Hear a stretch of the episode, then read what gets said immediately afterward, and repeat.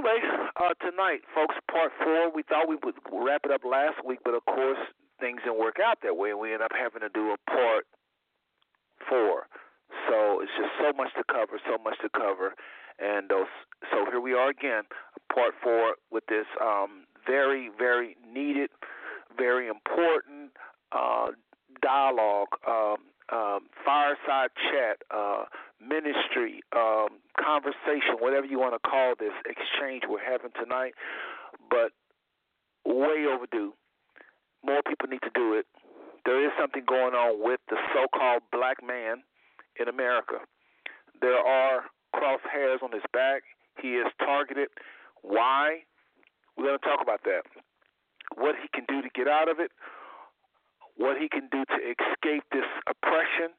There is a way. The Father would not allow anything to come on us, as he said, without a way of escape. And I do think there is a way of escape for the so called black man. And there is also a way of escape for those that oppress black men. That oppression, you know, one one one um one of my favorite speakers once said, You can't harm another individual, period. You cannot inflict any kind of harm on another individual unless you feel it first. Think about that one. You just won't do it. If you never felt pain, if you never felt problems and and all of these these these horrible things that we feel when we uh, basically disobey the Father, then you would inflict pain on anybody. People that inflict pain is often, or according to this uh, T.L. Osborn, uh, great man of, of the Most High respect, according to him, and I've, and I've come to believe what he's saying is true, and I think it's a biblical principle that you can't even inflict pain unless you have first known it. So there's hope for both the black man tonight. Uh, things we feel that would be hope for that for the so-called black man, as well as the oppressors of black men. So again, thank every single one of you for tuning into the Five Foot Soul Network. I'm Brother Seth. Tonight we're going to have on uh, for our guest, uh, Brother Pur- Purcell Porche. If I can talk tonight, Rotaurus Smith and Kevin Thompson. The same three gentlemen that was on last week have agreed to come back for a part four. And folks, I say this so often, I'm going to say it again do not underestimate coming together under the banner of a blog. I know some of you think, oh, what are y'all doing? Y'all just talk, talk, talk, they ain't gonna do nothing. No, no, no. Every major event that ever happened on this planet, or I should say, most major events that happen on this planet, have to start with a conversation. The USSR was broken up, failed as we knew it, from young people having conversations about a more democracy society, they begin to question um, um, the, their way of life and their government, and, and, and, and look what happened. There's no USSR anymore. So never underestimate people coming together, especially if they come together under the banner of looking for the Father's direction, uh, looking to uh, modify their life to make it better, uh, coming to the Father in a humble manner, seeking His knowledge, seeking wisdom, that is coming in His name. That really is coming in His name. Now, if you're seeking some other way, then that's not coming in His name. But the Scripture says it like this: Where two or more are gathered in My name, or in the way He would do it, or in His mindset, Christ's mindset, the mindset He gave us, the example He gave us in seeking the Father. If any two or more come like that, the Scripture says He will be in the midst. And I don't take that scripture lightly. I think when two people or more gathered to seek the Father, He's in the midst. Now, whether or not He can speak to the various guests freely, that is the question. So tonight, I'm just asking everyone to to um, at least check your heart and let's see what we can bring to the people tonight. Uh, Purcell Porche come by way of Cincinnati, Ohio. I'm going to bring him on the line shortly. Uh, Kevin Thompson will be coming by way of Fort Worth, excuse me, Bedford, Texas, and Rotaurus Smith will be coming by way of Fort Worth. So these are our guests tonight, and uh, let me just say this: Purcell and myself are the older gentlemen. And so we feel like with us being uh, having uh, been older, not just older in life, that brings some wisdom, but it don't always. Also, we are believers. Also, just so happens we're ministers. Won't throw that around. You'll never know it unless we said it. It don't mean anything, though. We still seek the Father. But it does mean something in terms of being called for work.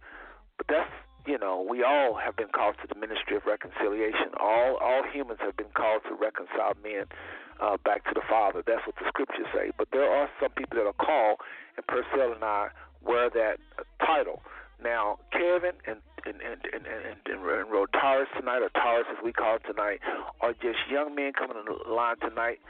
I I believe they're born again. They'll let you know more about their status, the, the believer status. But they're really their main goal is to come on the show and kind of give us older men who's out of the loop the heartbeat of uh, of young people. Not so much even the streets, just young people in the streets if if they know that. That's their that's really why I invited them on and them and also it just happened to be my nephews. But I invited them on because again they're younger and they're they're they're they're, they're speak they speak their mind. They know yes men. They're they're individual thinkers. They don't mind disagreeing with me or Purcell or each other. They, that's just with the way they roll, and that's why I wanted some strong men on the line that is going to let me just going to keep keep us alert, aware, insight, uh, uh, full of insight on young people uh, and where they're at. Okay, now the show again. The name of the show is Survival Skills for Black Men in a white supremacist America. So men would, would include our ages as well. So we're pretty much here to speak on behalf of the older people and the wisdom we've gleaned from life living in this white supremacist uh, America. And the young people are here to do just the same. Okay, it's just that simple, folks. Uh, they're not being trying to be a theologian. They're not quoting a whole bunch of scriptures as Purcell and I do because that's that's that's just the way we are. So I just want to thank them for coming on. They have done a really good job over the last two weeks, uh, three weeks, sharing uh, uh, their convictions, sharing what they know to be what is going on in the streets, trying to get us to understand the younger minds, as well as giving us some wisdom that's good for anybody, any age bracket. Okay, so. Um, again, they're not claiming to be some Christians or anything like that. I mean, they, I think Kevin does, and I think Taurus does. Uh, but I, I, again, I don't want to talk about their spirituality. They'll talk about that. Mainly, they're on this show. They're on this show to give us, all of us, insight into the younger minds, where they at, how they think, why they do what they do. Because a lot of us older people, we just are out of the loop. We don't understand. So why have a bunch of old people on trying to understand younger people when you get young people on? So that's what we're claiming to do with having Kevin and Taurus on the line. Let me just say a few things uh, because I normally do this and I haven't did this in a while, and that is I like to talk about uh, what the purpose of Five Smooth Stone is. I try to do it every fifth show, and I didn't do it the last three shows. So I want to just those of you that's tuning in and say, well, hey, what's with this Five Smooth Stone? Why do you call the show Five Smooth Stone? Five Smooth Stones is nothing more than five questions that I asked the Father long time ago, and uh, the Father gave me answers to those five questions, and those answers is what Brother Seth talk about most of the time. If you know me. So I'll go over the questions briefly. I'm going to talk really fast because I want to get the guests on as fast as I can. So let me just do this really quickly, okay? What is Five Smooth Stones? What is Five Smooth Stones? And again, I want to thank every single one of you that's tuned in and that's been tuning in since 2011 especially the Douglas Kennedy uh, bloodline, my biological family. But not only them, not only them, but people all over really the world. I mean, not a, not literally all over the world, but there's bits and pieces of parts of the world that actually listen to this show. And I want to thank you for tuning in since 2011. Those of you that's been here that long. All right, now the Five Smooth Stones in 1980. 1988 I asked the Father five questions, not necessarily in this order. I had been hearing that the Father was getting ready to use the black man like never before. The first is going to be last, and the last is going to be first. One more time. I had been hearing that God was getting ready to use the black man like never before, and the first is going to be last, and the last was going to be first. I, I'm not, I'm not playing. That's what that's what a lot of ministers were saying that year. That something is about to happen in this country. The black man about to come up. The first is going to be last, and last is going to be first. Well, when I first heard that, it did not hit me pretty good. I just felt like it was one of those things that the enemy was using to try to get all up, up us all hyped up in these churches, and uh, it just wasn't going nowhere. It's just something he was doing just to mess with our heads. I'm, I'm, I'm very serious. So I I did rejoice like everybody else did, but I wasn't really on it. You know what I mean? So I asked the Father about that. Uh, I asked the Father. Here goes one of the questions. Remember, the five smooth stones is five answers uh, that came out of five questions. The first was this, not in this order. I asked the Father. Actually, this was the first question. I asked the Father, "What is with you using the black man? Why are these ministers saying this?"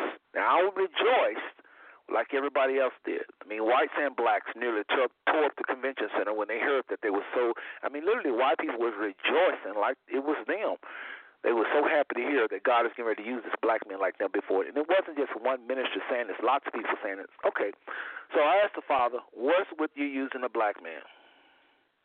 What's with you using a black man? It sounds racist. So if a white man use you, I mean, um, serve you, uh, uh, submit his ways to you, uh, obey you, you mean you're gonna say no? I don't want to use you. I want to use a black man. So I didn't like how it sounded. It sounded racist to me. It sounded like again people trying to play your head. So that was the first question. Now the rest of the question I don't remember the order, but they, they the the last four was this. I asked the Father, could I understand book of Revelation? Could I understand the book of Revelation? I say I'm tired of the because that uh, that year, 1988, I experienced a lot of racism in the church. Uh, I know about racism in society, but I experienced a lot of racism in the church. And I asked the Father, uh, "Can I understand the Book of Revelation? I'm tired of trusting all these white ministers. I want to understand the Book of Revelation." So that was another question. Another question was, I asked the Father. I said, "I don't care about what color Christ was. It don't matter to me, but Father, everywhere I go, I'm seeing people say that Christ was a black man. Christ was a black man. The people, you know, the Christ was a black man. Pretty much, it was just Christ at the time. I was hearing everybody talk about it. It seemed, it seemed, and I asked the Father. I said, "What's with?"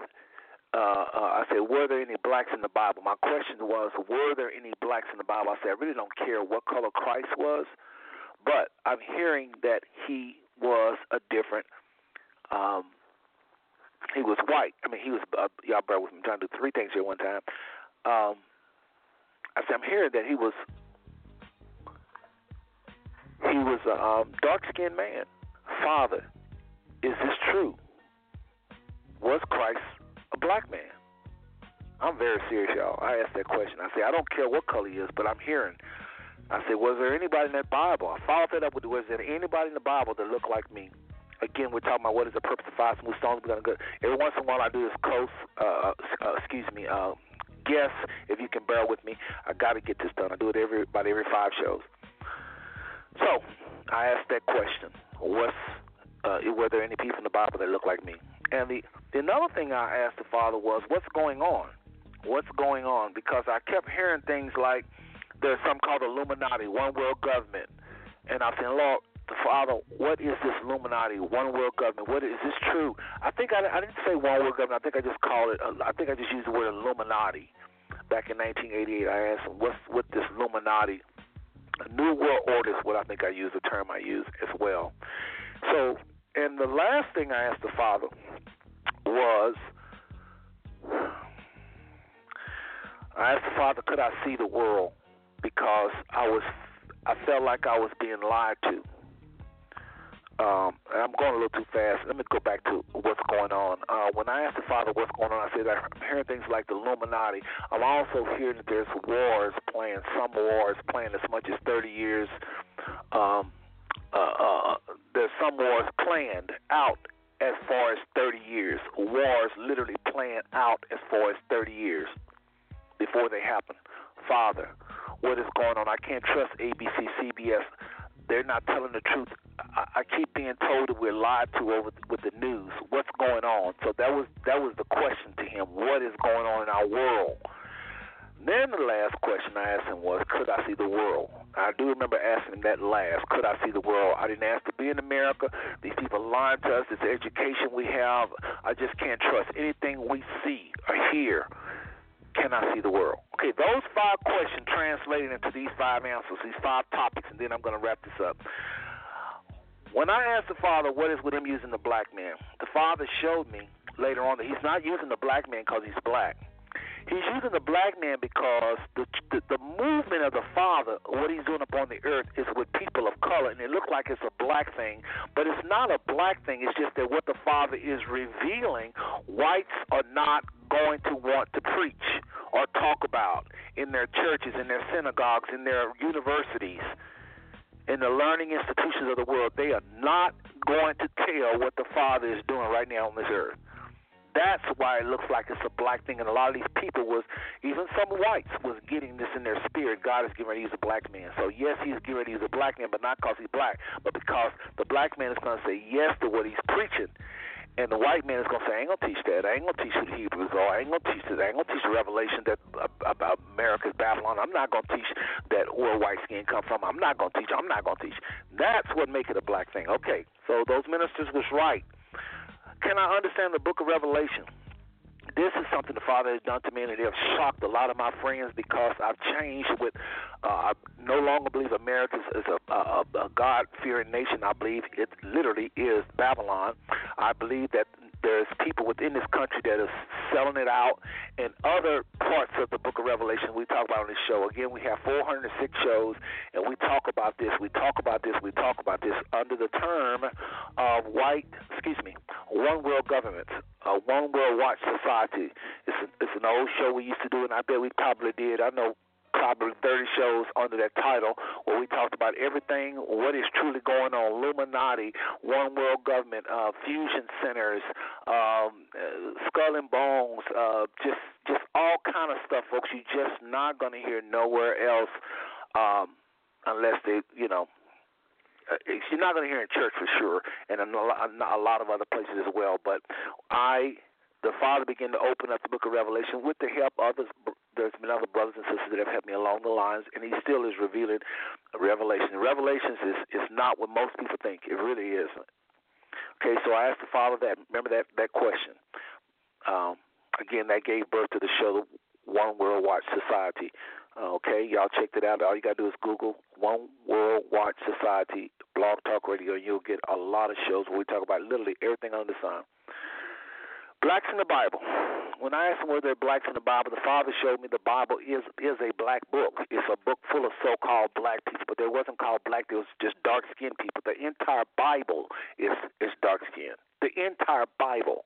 Now remember, I was expecting him to just show me blacks here and there, so I had no uh, secret uh, energies or or um, secret.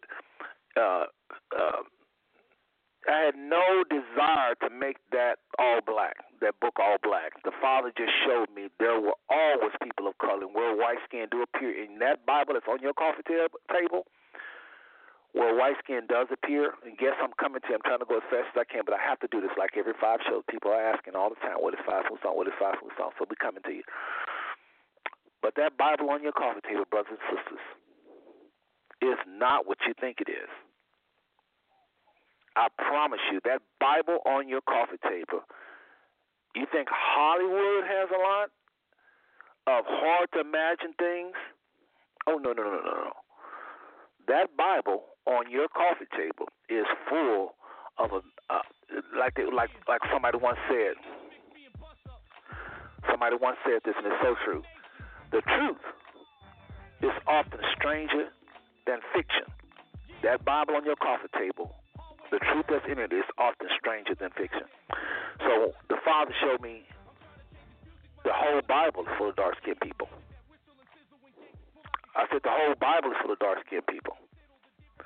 White America, so called white America, the whole Bible is full of dark skinned people. Most of the prophets were dark, like 99% of them.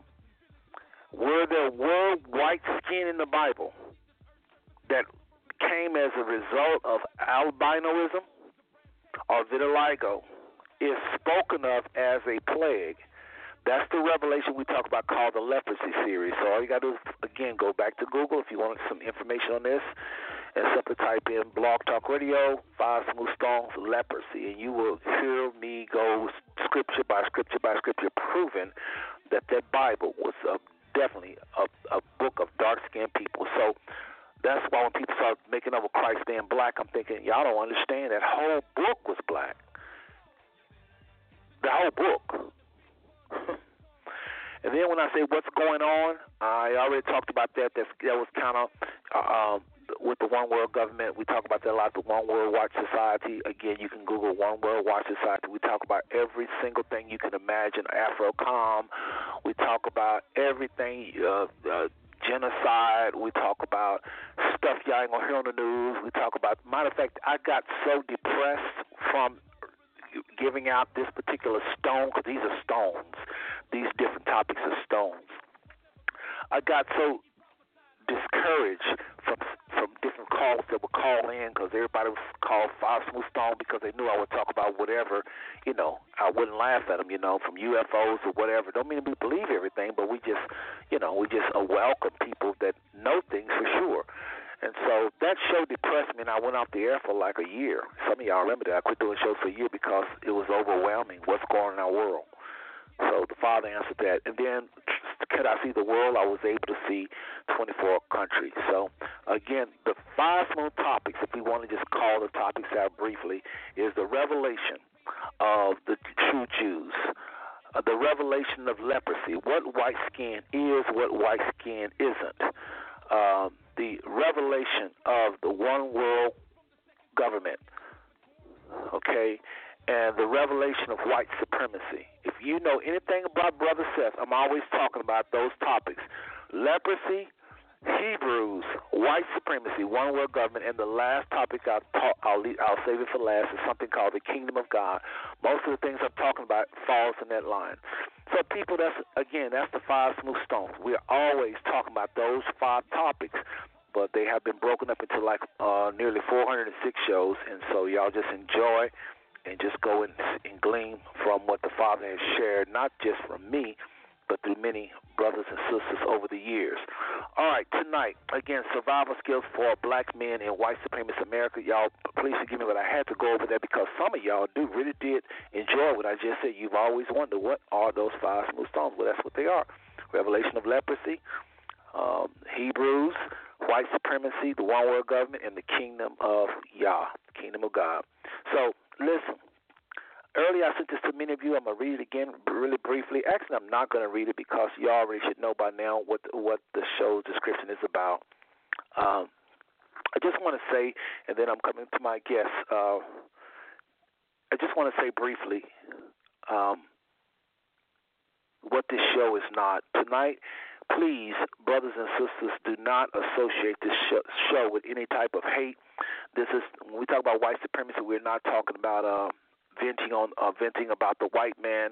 Uh, I don't believe white people have that kind of power. I know a lot of y'all do believe that. I just don't believe they have that kind of power. They are us. We are them. There's only one group of people in that garden, and where white people have muscles, the Father has enabled them to do what they're doing. He called them from the north uh, those mig- those albinos and those uh, people with vitiligo migrate up north because it was better for their condition, and they come from all kinds of tribes. That's why you can't call them a certain people because they come from all t- types of tribes. That's why white people have every feature on earth, and guess who else? The black man, the so called black man, because they are us, we are them. As you get further away from Africa, features begin to become more and more alike, like the Chinese, they all have one basic look. And all the other people that have migrated, the further you get from Africa, the more you have one look. But right there above Africa, north of North Africa and Europe, they have every feature, every bone structure, everything we have because they are us, we are them. Um, uh, and so I don't buy this this theory uh, or any other theory outside of they are us, we are them. So be careful with saying us and them. I believe we are white people. We just have pigmentation. They are black people lacking pigmentation. I know it's hard to believe, but if you look at some of our white brothers and sisters and just color them brown in your eyes and your mind, come on, you know, if you can just do that when you see them, play a little game, you will see they look a lot, a lot like your uncle or your aunt they're not that different. Their hair, people say, oh, their hair is so different. No, they're not. It's the same kind of hair as Indian people have. So this is why I I I believe the way I believe, and we'll talk. We, we get more into that within the leprosy series. Okay, folks, you got to forgive me. I'm talking a little fast and jumping around because I have to cover these things. So uh, again, survival skills. Black men. And I know I was going with this. Uh, I was talking about white supremacy. A lot of people uh, are thinking these shows. They're tuning in because they think this is the time we're gonna bash the white man, bash the white man. We ain't letting them off the hook. We ain't letting so-called white people, neo-Europeans, off the hook tonight. But we just we're calling an ace and ace a spade a spade. We don't believe. I don't believe. Your host don't believe. Let me speak for myself. I don't believe, and I'm going to bring up Purcell and, and Taurus and, and Kevin here in a second. I don't believe, and if you're going to be on the show, go ahead and press one if you haven't pressed. But I don't believe white people have that kind of power. I just believe that the Father allowed them to rule this planet for a season, and they think it's them. They think it's them. People can't ask, ask answer this question when these white supremacists bring it up at these debates with black folk or non-white folks when they say, "If you're equal to us, why is it that we can oppress you and rule over you and you can't stop us? Why is it that we can take the whole planet and, and rule and, and and if you if you if my equal, why come you can't? Why come y'all couldn't pick on this slave ship back and went back to Africa? Why you let three or four or five of us take take you? They don't know that there's scripture that the Father said in His Word that Israel one of the, one of the curses is that as a nation, not individually, if you obey the Father in your life and your you, you in your household, I don't believe you curse individually, but as a nation, we're talking about a nation tonight. This is nation talk. The Father said to this nation that if you disobey, that He was going to bring a people from the north, and that they would say to you, "Bow down, that we may walk over on you." And the Bible says he put it in them to bow down that their enemies may walk over because they was operating under a curse from their rebellion. A lot of people don't know that. Many times he says, I will hiss to the fly. He literally called this people a F-L-Y, fly. The Most High called the people from the north that's going to rule over Israel as a belt, like somebody getting a whipping. He, he's using these people from the north as a belt. He calls them a fly. I will hiss to the fly. I will hiss to the bee. Woe he coming from the north, a whirlwind coming from the north. I will provoke you to eh, jealousy, Israel, by those that are not a nation. They're humans, but he's saying they're just not known. They're not known like, you know, any big name Amorites, Jebusites. They, they're, they're not known because they, they're a mixture of various tribes. That's what I'm talking about, this albinism.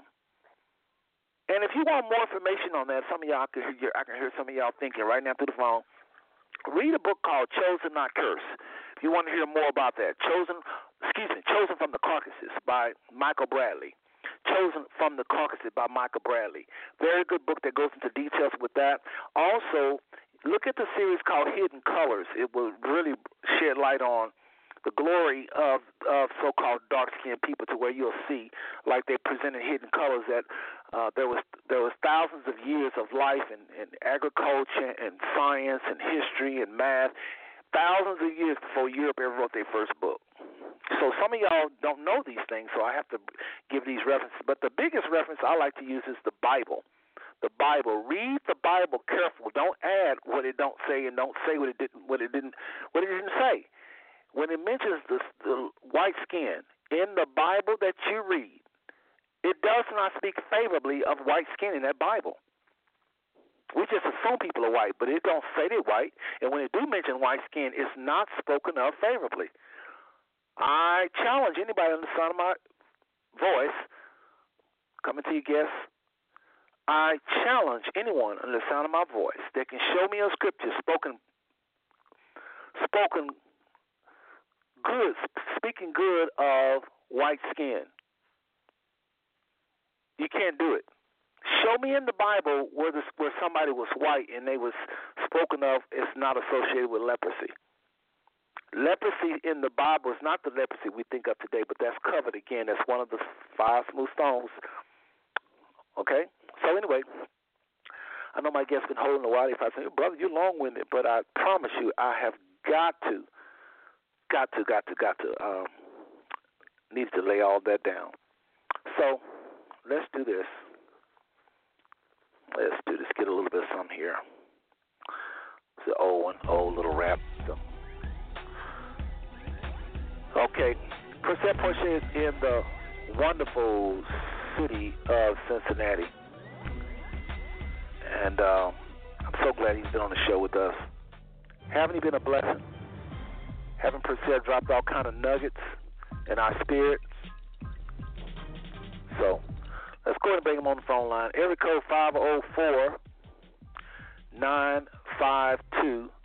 Purcell Porche, you there? I'm here, Mr. Seth. Well, how you doing, brother? Man, I'm yet holding on, man. I am yet holding on.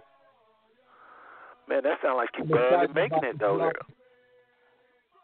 What's that? I said that sounds like you just barely making it, brother. No, sir. I'm I'm I'm running on to see what the end gonna be. Well, you should hold on to see what the end. I'm excited, man. I'm excited about uh, about this God I serve. I'm excited about His plan for me because I know uh, that it's all good because He told me so in Jeremiah 29:11. He said, uh, "The thoughts that I think towards you are good and not evil, thoughts to give you a hope and an expected end." So the spirit of expectation in me is high and uh, I'm looking forward to what eyes haven't seen and ears haven't heard. I'm looking forward to the things that He has in store for me. Man, I'm excited about this Jesus that we talk about, my brother. I'm excited. Well, brother, I uh, again welcome you on the show. Appreciate you stopping by and sharing what you know for sure. And that's all we are, brothers and sisters. We're just on this phone line, just talking about the things we know for sure. Taurus, as well as Kevin. Kevin had already told me he wouldn't be on till like 9, but Taurus, I think, has gotten held up here. So we'll just wait for them to come on. But in the meantime, uh, Purcell, I want to ask you a question. Uh, again, we are building something. We are, a lot of young people are tuning in. I sent this link to all kind of folks, uh, everybody. And so we're to get a lot of young people, but we're to get a lot of black men in general, I think, that's be tuning into this show.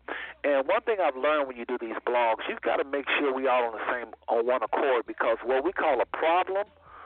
If you're trying to convince somebody of a of a problem they have and they don't see it as a problem, you're wasting your time. So I want to make sure we're pointed tonight. Like uh, uh, I like to say it like this: Our assignment tonight is to number one point out things that is for sure a cancer in our culture. Now we don't have to spend a lot of time because I think we agree mostly as a as a people on that. Where we disagree or we seem to go different ways is when we start talking about solutions. So I think everybody agree that our voice is targeted by the police. We agree with that. We agree with that. I said we agree with that one. Uh, we agree that a lot of our relationships, for whatever reason, is not very good. And we agree with just a lot of the things I said. The black man is asking, "Who am I?" We agree with that. That's a that's a that's a that's a question. That is a problem. A lot of us don't know who we are. Um, just bear with me. Let me just do this. I think it'd be appropriate if I just kind of go through this list here. A, a lot of us, black men, I'm talking about, folks and that's what the spotlight is on tonight. Not so much black people, black men. They are asking, Who am I? What is my purpose?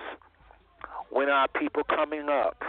When are people stop going are going to stop going through the things we go through in this country? When does the pain stop in America? All of this stuff happening to us targeted. We go through what a lot of our white brothers and sisters, we go through every single thing they go through for the most part. And then we have an extra an extra burden, things that come our way because we have dark skin. Okay, and then another question. Uh, again, this is the kind of answers we want to bring tonight because a lot of us agree. We already know a lot of these challenges, but we're gonna. But I'm just going over them anyway. How am I, as a black man, to protect myself and my family? Serious, serious question asked by our brothers. How do I deal with today's black woman, as I said earlier? How can I get more money faster? It seemed like nobody, no black man, it seemed like, I'm going to say it again, no black man, if you ask him this question, do you have enough money? I guarantee you it'd be hard to find someone that say, Yes, I do, I'm okay. Even if they're rich. So there's a lot of worship of money, okay, among these brothers. We're not picking on them because again, you know, we believe that these people our our brothers our brothers are great. Our fathers are great. Our uncles are great people. We're not picking on them. We're not taking this opportunity to put them down. We just want to talk a little bit about the problem because, again, we all know we want, we're going to spend a lot of this show talking about survival skills for this black man in a white supremacist America. But he goes on to ask questions like, why am I always misunderstood by society, Purcell? He also, if I got a quarter for every time somebody said that, but he also goes on to say this sometimes I feel like it's me against the world. That's how a lot of us feel. You know, our woman is the best thing we got, and they are the best thing we got. But a lot of our women, again, being the best thing we got, get tired of us complaining. And at some point, they don't want to hear it. And brothers, a lot of us will not talk to another brother because it ain't cool to be sitting up bitching, if you will. That's what they call it in a way in the streets. Not me per se. I'm trying to speak the language of a, of a nation. And then you hear this: I never feel good enough, Purcell, or appreciated for what I do. Why is it so hard for us? Why is it so hard for us? And here's another one. Where is God? And the last one, I don't need the church. So these are just some of the things we hear from so-called black men. So tonight, really briefly, Percy, I want to ask you the first question, and we'll wait for Taurus in, in the house, and uh, as well as Kevin when they're in the house. I think they'll press one. Um, but Purcell, where are we going? We know what the problem is. So let's talk about the solution as in terms of it being a, a, a destination. Where are we going? How does it look when we get there, Purcell? Um, why don't you talk about your own personal life because that's what you know the best, and then what you think how it applies to a nation. Where are we going? How does it look when we get there? Well, Seth, I tell you, uh, that's a pretty loaded topic, man. Um, kind of tough. I I heard you say we know the problem. I believe you said. Am I right about that? Yeah, I believe we all would agree. If I start naming a laundry list of things black men go through, we all agree with that. We hear it all the time.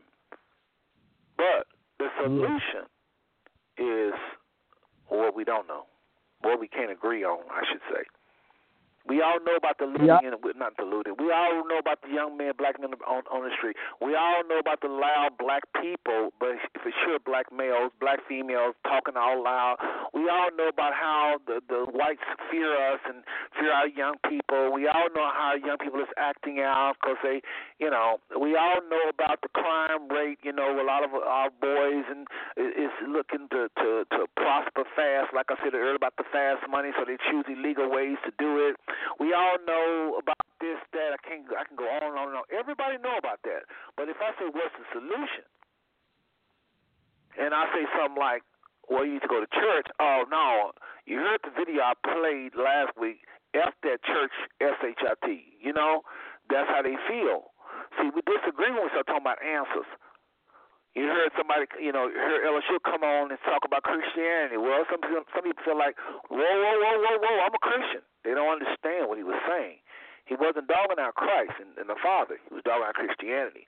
So we have we have different versions of what the solution is, but we all, I think, we're more unified with the problem than we are with the solution. So my question to you is, what do you see as the solution?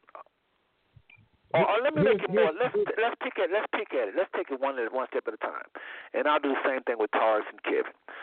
I'm going to give you five questions that's going to dissect what I just said. Number one is what is success? Let's just start with that. What is success? In a minute. no more than a minute. What is success? Success is, I believe I said last week, what I believe success is, is I believe success is being in a position to prosper. Um, I believe also, um, like my brother Tar said, I believe success is being able to help others as well. Uh, one of my favorite speakers says it like this. He says, You can have anything in life you want if you would just help enough other people get what they want. And I believe that not because he says it and he's very successful or was very successful. He's the late Zig Ziglar now. But I believe it because the scripture tells us that whatever good thing you make happen for somebody else, God will make happen for you. And the reason why I like that is because it's not just focused on money. There's a lot of good you can make happen for somebody else that don't have nothing to do with money. Um, I think just having a mind to help somebody else is success. Because I believe it's the heartbeat of God, um, heartbeat of the Father, heartbeat of Yah, heartbeat of Yeshua, heart, heartbeat of Jesus. Yes. The Christ. That's what I believe. That that's what I firmly believe. That's what I teach my children. That's what I teach my wife. Um, I firmly believe that for my own family. So, on top of the fact that because I read my Bible, my Bible tells me in Third John, the second chapter or the second verse, Third John one and two, it says this. It says, "Beloved, I wish above all things that you prosper and be in good health, even as your soul prospers." I'm gonna say it one more again. I'm gonna say, I want you to, I want you to hear how important it is to the Father. Listen to the listen to the, the scripture. Third John chapter one, verse number two.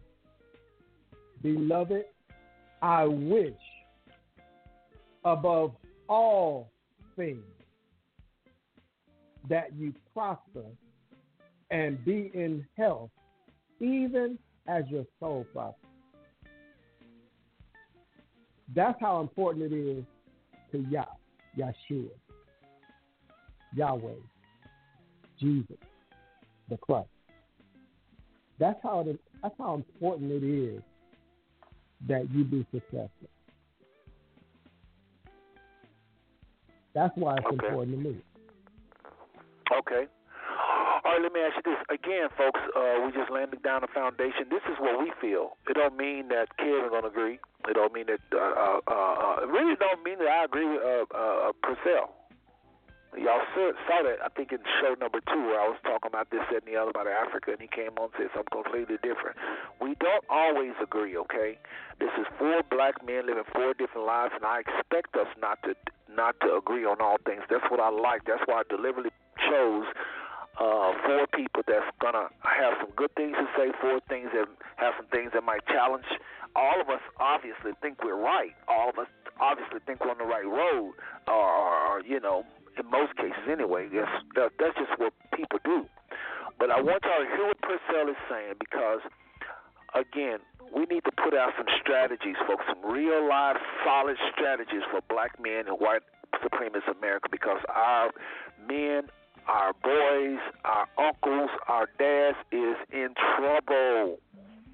This is a very serious program tonight. I'm trying to start off real slow, real slow. Then we're gonna once we get Taurus, I know, and, and then Kevin in the house, trust me, it's gonna pick up. I want them to, to, to see. Listen, as long as we all holding hands and agreeing, we ain't getting nowhere because that's we're not being real. Okay, if somebody somebody uh, have issues with already what Purcell has said. Some you on the phone lines, press one. Come on, let us know what you think. You know, you probably feel like the one young lady that I played and said, "F that church shit." You know, she she was she was not trying to hear it. You might feel like that. Let us know why. Why? Why do you want? What's what's up with that? Maybe you got something we need. I'm very serious. Don't think because you're older you got all the answers. A lot of these young people they got something for you. Say a quick little story. What I mean by that, and then we'll go back to Purcell. And uh, again, um, I welcome every single one of y'all to this a very needed show talking about survival skills for black men in white supremacist America here on this blog show tonight. I really thank every single one of y'all. We have people in the phone lines and in the chat room. Thank y'all, thank y'all. Appreciate you being on time. I really appreciate seeing that. Again, if you have questions or comments, press one, okay? And I'm gonna keep looking at the phone lines and look for your questions. But a young lady was in the McDonald's one time, and uh, she there was a bunch of ministers, and I was one of them they meet at the McDonald's on Oakland and um, Lancaster, and she asked this question because she heard them going. They was really getting deep into stuff, and she just sat behind them and kind of was eating. Young girl, probably no more than about 24. She said, "I have a question." And they said, "Yes, young lady." And she says, "What's the name of God?" And they looked at her and they said, "Well, Jesus." And then she was chewing. I never forget. She was chewing a piece of meat, and she shook her head and say, "No." And they looked at her like, "You said what's the name of God?" So we just call him God. No, they first said we call him God. He said, "Well, no, that's what he is. He's a God, but what's his name?" And, she, and they said Jesus. And she shook her head, chewing a little meat, and I'm like, "Okay, I got a feeling I know where she's going with this, but I ain't gonna say nothing." And so she says, and then they say, well, uh, uh, uh, we call him God. Or then they say, it's Jesus or Lord. She said, no, no. And then she said, his name is Yah. Purcell and I actually talked about this uh, off the show. So here, I don't know if I told this about him about this part though, but this actually happened not that long ago. And so watch this now. We're talking about seasoned ministers. Everybody's over 40 years old. Someone was as old as 73 maybe. About eight ministers, all looking at this young girl, and they say Jesus. She said, "What is the name?" She said, "What is the name of the Father?" I think she said, "What is the name of the Father?" That's what she said. And and they said, "God." Then when I said Jesus, she said, "No." And then then she said, "Yah." When she said Yah, uh, then one of the ministers he he he he, knew he was gonna chew her out. He just used the word. He said she mean like Yahweh. And they say, oh, he's talking to Hebrew. Oh, okay, the Hebrew. And then watch this, brothers and sisters. I want everybody to listen to this really carefully. I'm going back to Purcell. I want his take on this as well. This young girl, no, could be no more about 24 years old, said these words.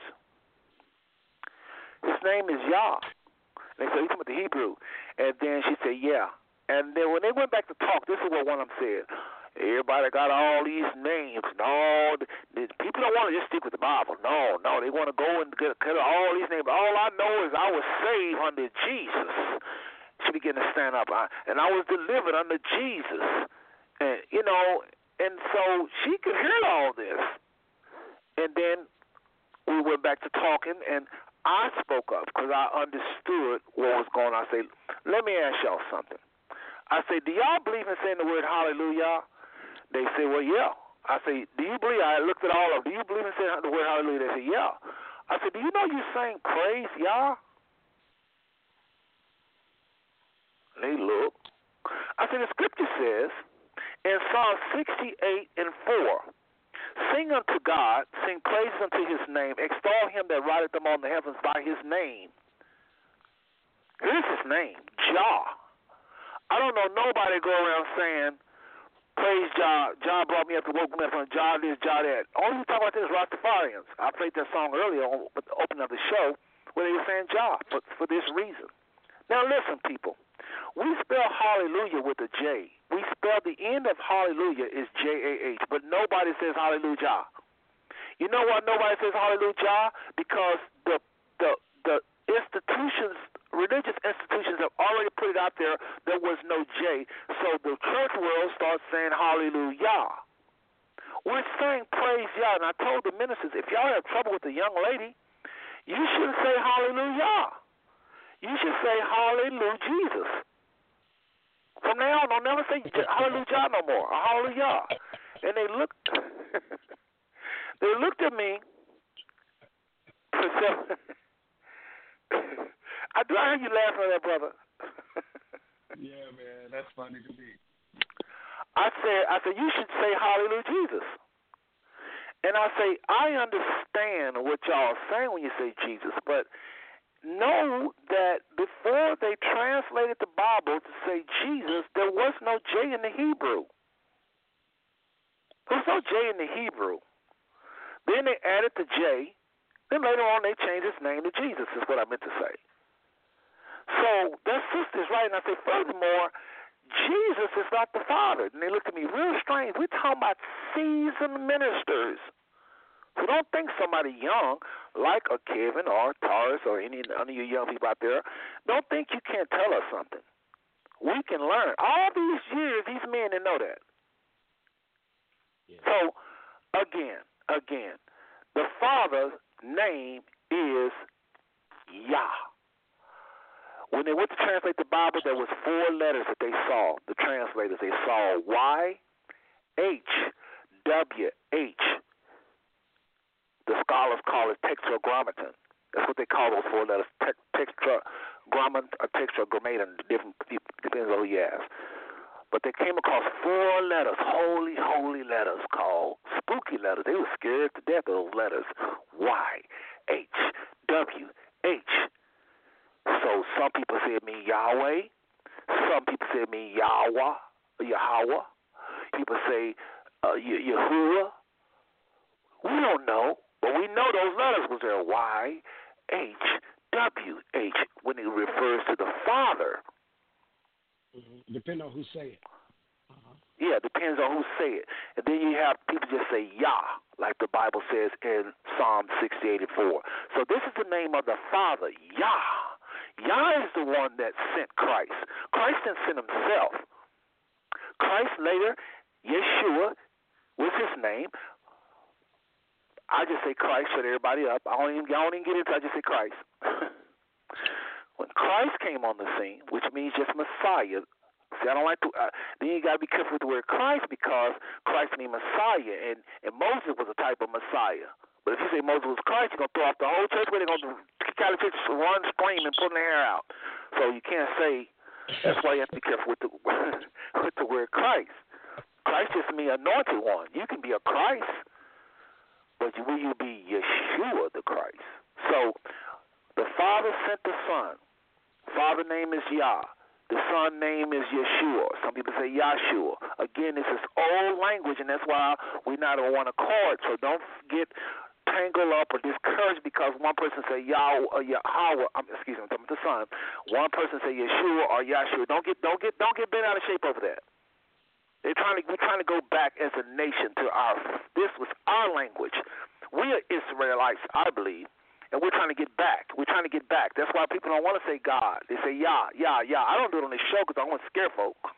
But we're trying to get back as a people because survival skills for black men in white supremacist America is we got to start calling things what they originally were. There was no such thing as a black man. That's another thing we got to go from. That's why we like to say Israelites. I, I don't do it this show because I don't want to confuse people, but I like to refer to black people in America as Israelites, period. Period. End of story. That's what they are, Israelites. They're not black. What is a black man? It's invented around 1681 after Bacon's Rebellion. They when they had indentured servants, black and white, so-called black and white, that came to this new new land. They was called indentured servants from Europe and all over really other places as well came, and they did not have the concept of black and white. So we got to quit saying that. Who are these people?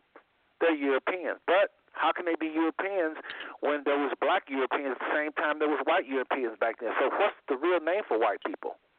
You answer that question, caller, listener, and you will figure out America. What do you call white people? Well, they're Irish. They're Germany. Impossible. Impossible. Again, consult the book chosen from the Caucasus. You can get any bookstore, just order if they don't have it, and get the tape series Hidden Colors. You can also go on YouTube and, and get a lot of free Hidden Colors videos.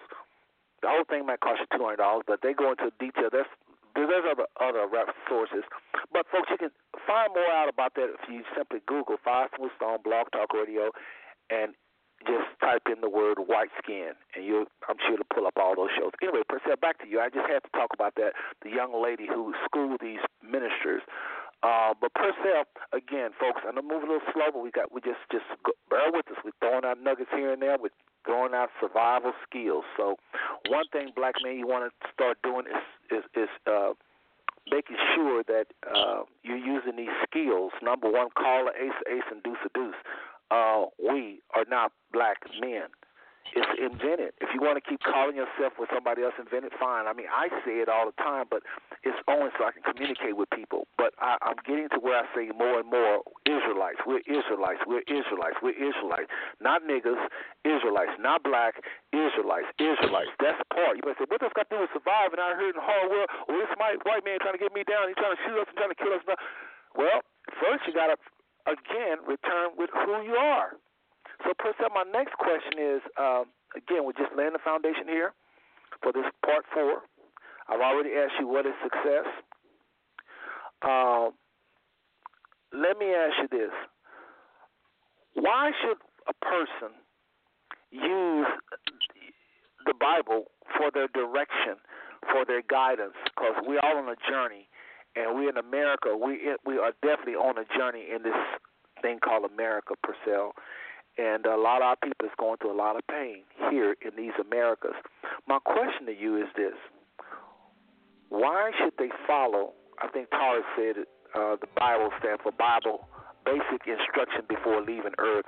Uh, they, they somebody put that out there years ago, and, and people use that. But why should people trust this book to be uh, or, or, do you trust this book to be? Uh, well, that's a dumb question. I know you do, but what's proof that these young people need to use this tool as a survival skill? What's proof? I mean, let's let's let's not play with this. What is your proof, Purcell, that they they need to use the Bible?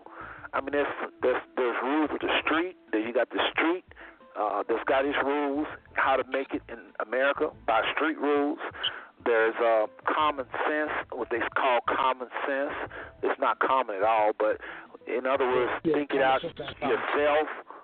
There's all kind of methods and, and philosophies people are, are engaging in to try to figure out how to make it in this white supremacist America. Why do you talk so much about the scriptures, and what proof do you have that these young people that's listening should use it as a survival skill? Well, here's what I understand. I can say I'm gonna, I'm gonna say what I'm gonna say, but here's what I understand. Uh, and I learned this from Scripture. I live my life based on the Scripture because because I am the Scripture. Okay. Um, Break it down. here's what I'm going to say. This is what I learned from the scripture. I learned that the scripture said every man must be fully persuaded in his own mind. So, before I get into all of that, this is also what the scripture says. Now, number one, it's a choice. It's a choice for you to serve God or serve the God of this world. You have a free choice. Okay? Now, for me, I chose God. I chose the God of heaven and, heaven and earth. I chose the Creator. Because I've never seen, never seen Toyota go to Honda for any instruction. I hope everybody understands what I mean by that. Honda is not Toyota's maker. So most common, what Toyota's gonna do, Toyota's gonna go to Toyota because Toyota is Toyota's maker. So common sense, which a common, like Brother Seth said, is if I have any questions concerning my life and how I was created, I need to go to the Creator. So that's the reason I worship the Creator because the Creator has my best interest in mind. The Creator has the blueprint. The Creator knows the number of hairs on my head. The Creator knows my idiosyncrasies. My Creator knows uh, how I make decisions. Not only does He know how I make decisions, but He knows I'm going to make decisions based on His wisdom. Why? Because I, the Scripture said, wisdom is the principal thing. Therefore, get wisdom. But in all you're getting, get understanding. I think I uh, referenced on last week Proverbs 3 and 5, which says, Trust in the Lord with all thine heart and lean not to thine own understanding, but in all your ways acknowledge him, and he will direct your path. Acknowledge who? The Lord. Who is the Lord? The Lord is your owner. Lord simply means owner. This is where we get the term landlord. Owner. I'm going to go to my owner involving anything concerning me. That's just common sense. Forget about want to be all spooky and be all spiritual. Let's just use some common sense. Okay? And, and, and, and let me let,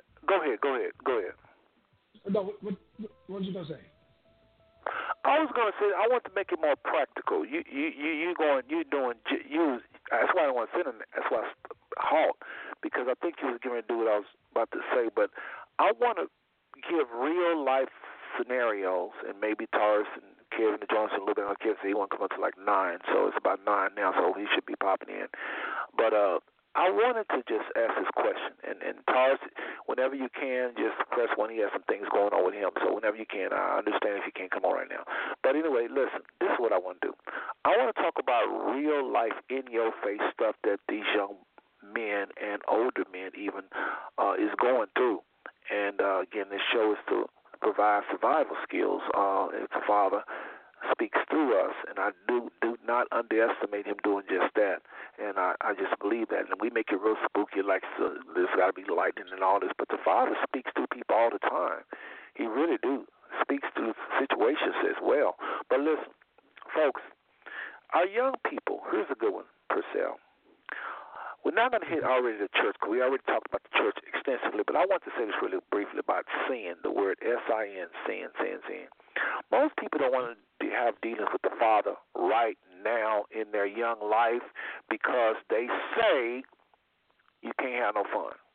That's the number one reason most young people I know they say yeah, y'all boring. Y'all y'all boring. Y'all boring. What they say? Y'all boring. Okay. This is what I learned a long time ago as a as a young man. Se, you say something? Yeah, you have to you have to you have to consider what's my definition of fun. Somebody's definition right. of fun might be drinking all night. I'm out I'm out drinking, I'm out smoking, you know, I'm getting high. That's fine. Oh, hold, hold, hold that thought. Hold that thought. Taurus' hand went up, and I want to bring him on and uh, we want to definitely bring him on. So hold on, hold that thought, please, please, please. Okay, area code eight one seven uh eight nine one. Taurus Smith, are you in the house? Yeah, sir. Okay, well, say hello to the people really quickly. We're already in the middle of everything. Right now, we're talking about um, young people when they say this. They, you hear this often, Taurus. They say, uh, boring to be saved. I don't want. It's more fun to be, you know, outside out there. You know, versus in the church. Church, everything is strict. Can't do this. Can't do that. So that's what we have right now. Purcell, you go. Uh, Taj, just go and say hello to people briefly, and then we'll go back to Purcell. How y'all doing, everybody? Everybody's okay. Good. Go ahead. All right. Well, well, go ahead, Purcell. Okay, so when you say fun, you have to define fun. See, it's, it's that's a broad uh, that's a broad description because whatever my perception, and this is something that I learned also. Whatever my perception is, is my reality. Okay, I might think that crime is fun. Now, don't get me wrong, I ain't tripping. I'm just trying to bring a whole nother perspective. Because when I was in sin in the world, clubbing, drinking, kicking it, doing what I was doing, I was having fun. I was enjoying myself. But I knew, well, I didn't know at the time, but you you do know to a degree because if there is a situation or if you feel in your in your own spirit that if you feel the slightest inkling that it's something wrong with what you're doing, then typically that's the nudge. That's the nudge of God. That's what I learned. That's really the nudge of God. And what we did, or and what we do so often, is we ignore that nudge. The reason I know it's a nudge is because God gave us something called conscious. Okay? And conscious can be synonymous with the Holy Spirit. I believe. I'm just talking from my own from my own perspective. Well, let, let me jump in just for a second. Just for a second, let me ask you something because you're building there. I think I think you're building. But let me just say this: Will you agree to this statement? Then I want to go to Taurus, and then I'll come back to you. Will you agree to this statement?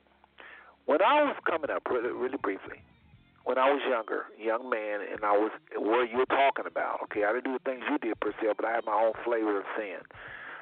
Uh, somebody once told me when I said, "Man, it's boring to be saved. It's boring to be a Christian. Y'all bored, boring, boring." Here's what they said to me. They say, "I said, there's too many things you can't do. You can't do this. You can't do that." And they said the only thing I'll never will forget this, and you won't either, either listener. You will never forget what I'm about to say. I promise you. Here it goes. I just warn you. They said the only things you can't do as a believer or Christian is things that destroy you, your neighbor, or it harms the heart of the Father. In other words, something that upsets the Father, or something that goes against what His will is. If he don't, if it don't go against His will, it don't harm your neighbor. It don't harm you. You can do that you can do that. I hear a little noise in the background. If anybody's not talking, you got noise, just mute me. Please, please, please. One more time. Somebody told me the only things you can't do, Seth, is things that harm yourself, things that harm other people, or things that go against God's plan. Now, the reason is not good to lie. It would be okay to lie, but okay. Hear a little noise in the background again. Please mute me if you're not talking. I don't know who that is. All right, so the reason why you don't lie, and I'm, I'm coming back at you Purcell, but I want Taurus to comment on what you what we both are saying, and then we'll go back to you. Okay. Uh, Taurus, be ready for like a minute um, or, or more, whatever you want. Um, but so I began to start naming things. They said, it's okay to dance. I said, no, they told me it's the one you can't dance. In my church, they said you can't dance. They said, who are you? What are you? You're not harming nobody dancing. What do you mean by when you dance? What are you dancing unto? What what are you dancing for? And I I saw dancing different. It's all kind of people go work out and they dancing to work out. Nobody knocks them in the church. But all of a sudden, if you put on some music and you dance, here come church folks saying you can't do that. A lot of these church people, in all due respect to the church, the most powerful institution on the planet, a lot of these church people is putting people in bondage, saying they can't do this and they can't do that, when the Father never said they couldn't. Even drinking, which I never drank, not intentionally. I was tricked one time, but I never drank. But the Bible says he that is drunk is not wise. It don't say nowhere in the Bible you can't drink. Paul even suggested somebody drink a little wine for their belly. What's knocked in the Bible about drinking is drunkenness, which most folk, when they drink, they get drunk. So that's why they say no drinking. But anybody talking about no drinking, no drinking, the Bible no drink, they're wrong. And anybody that just gotta have the drink, they wrong because they're abusing themselves. You gotta have it, gotta have it, gotta. That's abuse. But if you drink casually and it don't bother you, you're not addicted to nothing, it, the scripture doesn't knock that. The scripture does not getting high because you not eh, you, there go the drunkenness. You're not in your faculties. You're not controlling your faculties. You say, well, I, you know, it's the part of the earth. Whatever. I'm just going to what the scriptures say. Stick with the book or not. Well, it's good for my glaucoma. Well, I didn't say nothing about smoking it. You can put it in your system and not you be getting high. The scripture knock us not being in control of our faculties. It does knock that. Well, what about uh going out to a club? There's nothing wrong with going to a club. What they doing at the club? What kind of club is it? What are you doing there? Well, everybody's half naked. Well, hold on a second. it depends. You don't want to go in the club. The club is just a building with music and entertainment. There is nothing wrong with that. A, a, a lot of things we say something wrong with, there is nothing wrong with it at all. So, again, somebody set me free when they said, Seth, the only thing you can't do is what destroy yourself. Do you want to destroy yourself? Well, no. Do you want to destroy me? No. Do you want to destroy your neighbor? No. Well, it's okay. You can do that thing. Does it? Does the Father say not to do it? Now the Father is going to be better than all of us because He's going to see things in that thing you think you and your neighbor might think is okay, but the Father may say not do something that you and your neighbor might say is okay. So it's all three. Does it hurt you? Does it hurt your neighbor? Did the Father say don't do it? If if you get a red light from all of them, green light, you can do that pause your comments and let's and just take your time and then say I want you to finish up because this is major. A lot of people would have a lot of things to do with the church or whatever, but it's these rules. Go ahead, Taurus. I think I think people just scared of the unknown. And as far as church go, people just take, from what I see, people just take what they take for it to where it fits they they standard or they can still sin a little bit, but say they holy because they go to church or they'll they'll do some. Just I don't know. I think everybody got their own motives for what they think it is, and like I said, I think people just scared about what they don't know, because don't nobody really know, and the whole purpose of this believing in God is our faith at the end of the day, because nobody got no proof of nothing. Ain't nobody seen no seeds separate Ain't nobody seen nobody get swallowed up by a whale. Ain't nobody seen seen thousands of people get fed with just two fishes and a loaf of bread.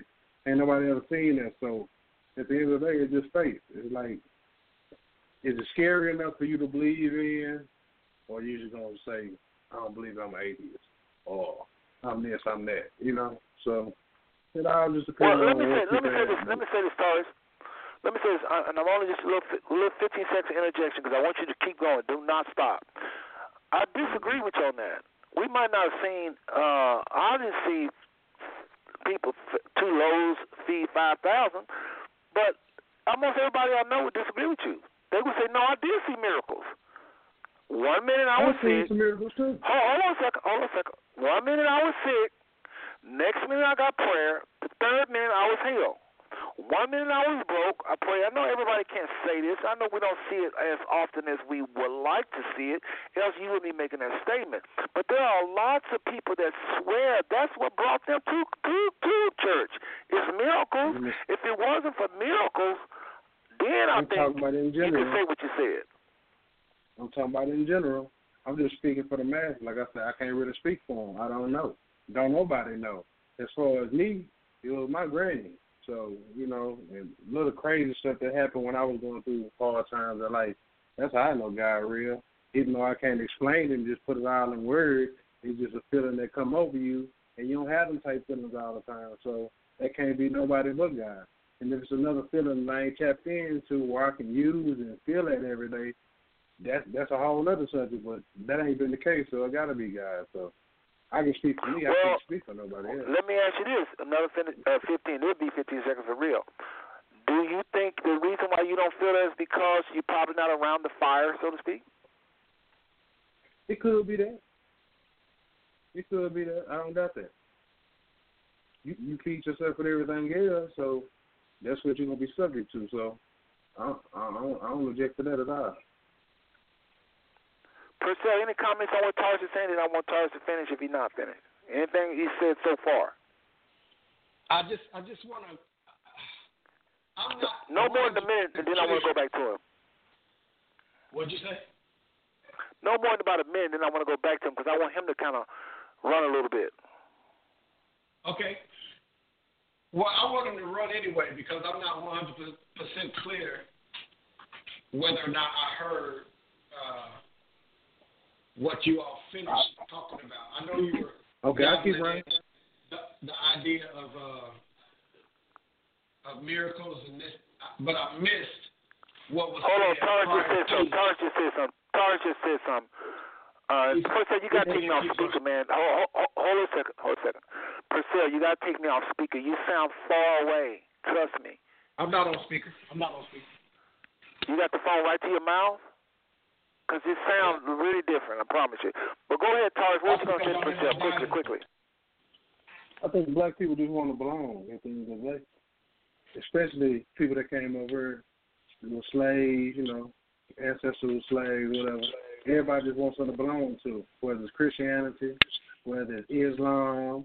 I don't heard. I be having talks with people on Facebook about the Moors, the Moors and stuff like that. Like I say, at the end of the day, black people just want to belong to something. Cause, like I was watching TMZ one time, the black dude was on there, white girl was on there, like she checked her ancestry tree and went back to a president or went back to England to a king or queen or something like that. The black dude stood up and said, I did that. I checked it, went back to a slave ship manifest. So at the end of the day, black people just want to belong. Like, I be hearing that we, we could be Israelites, you know. I, I believe that to a certain extent, but we don't know what we is at the end of the day. I know we don't look like Africans. You know what I'm saying? So I, I, I know I know we targeted. Oh, what did you say about Africans? I said we don't look like them. We favor, but we don't look like them. You know what I'm saying? Like they features. But then again, like Okay, I don't see white people that look like black people. So I, I really, I really can't speak. Okay, Purcell, anything? Uh, uh, uh, Charles, I, I disagree about the African comment because we ain't seen all 52 states. You might not look like No, a. Nigerian, but you might look like Ethiopia by the forehead. You might look like a, a forehead, but you, you might got look like a color man, look. You got yellow African, you got red African, you got brown African. There's Africans you can't tell Africans. There's Africans you can't tell if they're American or if they until they open their mouth. So I don't, know about that one. But go, but go ahead. You're probably right. I don't know. Purcell, any comments? You was just about to say something. Then we'll go back to. I'm gonna let y'all go back and forth, please. I, I I do yeah I do disagree with that that that uh, African uh, also when I what I think we're different about is I think our values are different from Yes. the African culture and just us who've who've been Americanized. I think the values are different because our values have changed to the to the extent that um, we don't value one another the way Africans value one another. I don't think here in the States that we value one another's life. I don't even, it, we don't even have to be uh, just acquaintances. I don't think we value the black family. I mean, blood family structure I like Africans do. And I believe, I don't know 100%, but I believe that's the issue that Africans have with us as Americanized black people.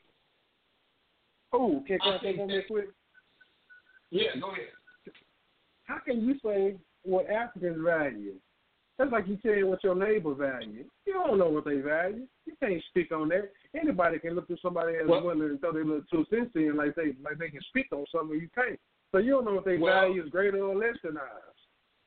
I, I, well, I, I, I beg to differ. I've worked with uh, Africans. I have African Working with, you work with them a few. You work with them a few hours and they go home. People put on their jobs. People put on the front no, of their jobs. No, I've talked to people extensively. I have Africans. My former pastor was from Africa. Was from Ghana, Africa. I have a good friend right now who's from Congo, Africa. This is my dude. So I got I've friends from Africa. People, huh? I got friends from Africa too. My friends from Africa, okay. they ain't no different than us. Well, then y'all should have y'all should be able to have dialogue and conversation in this matter. We do, we but, it, but, but that's why I said what I said.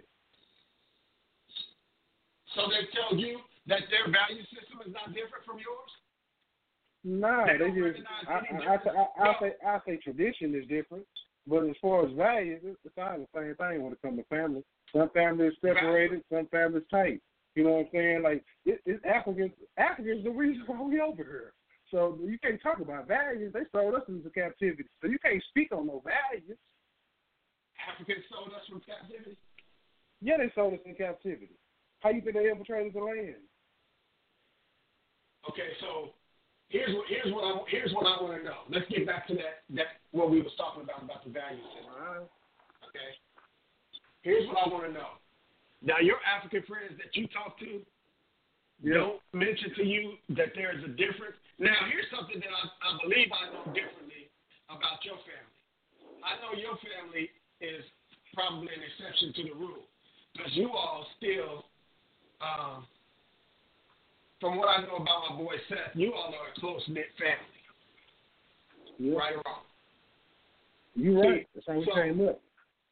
Okay, so you so you per se would be an exception to the rule.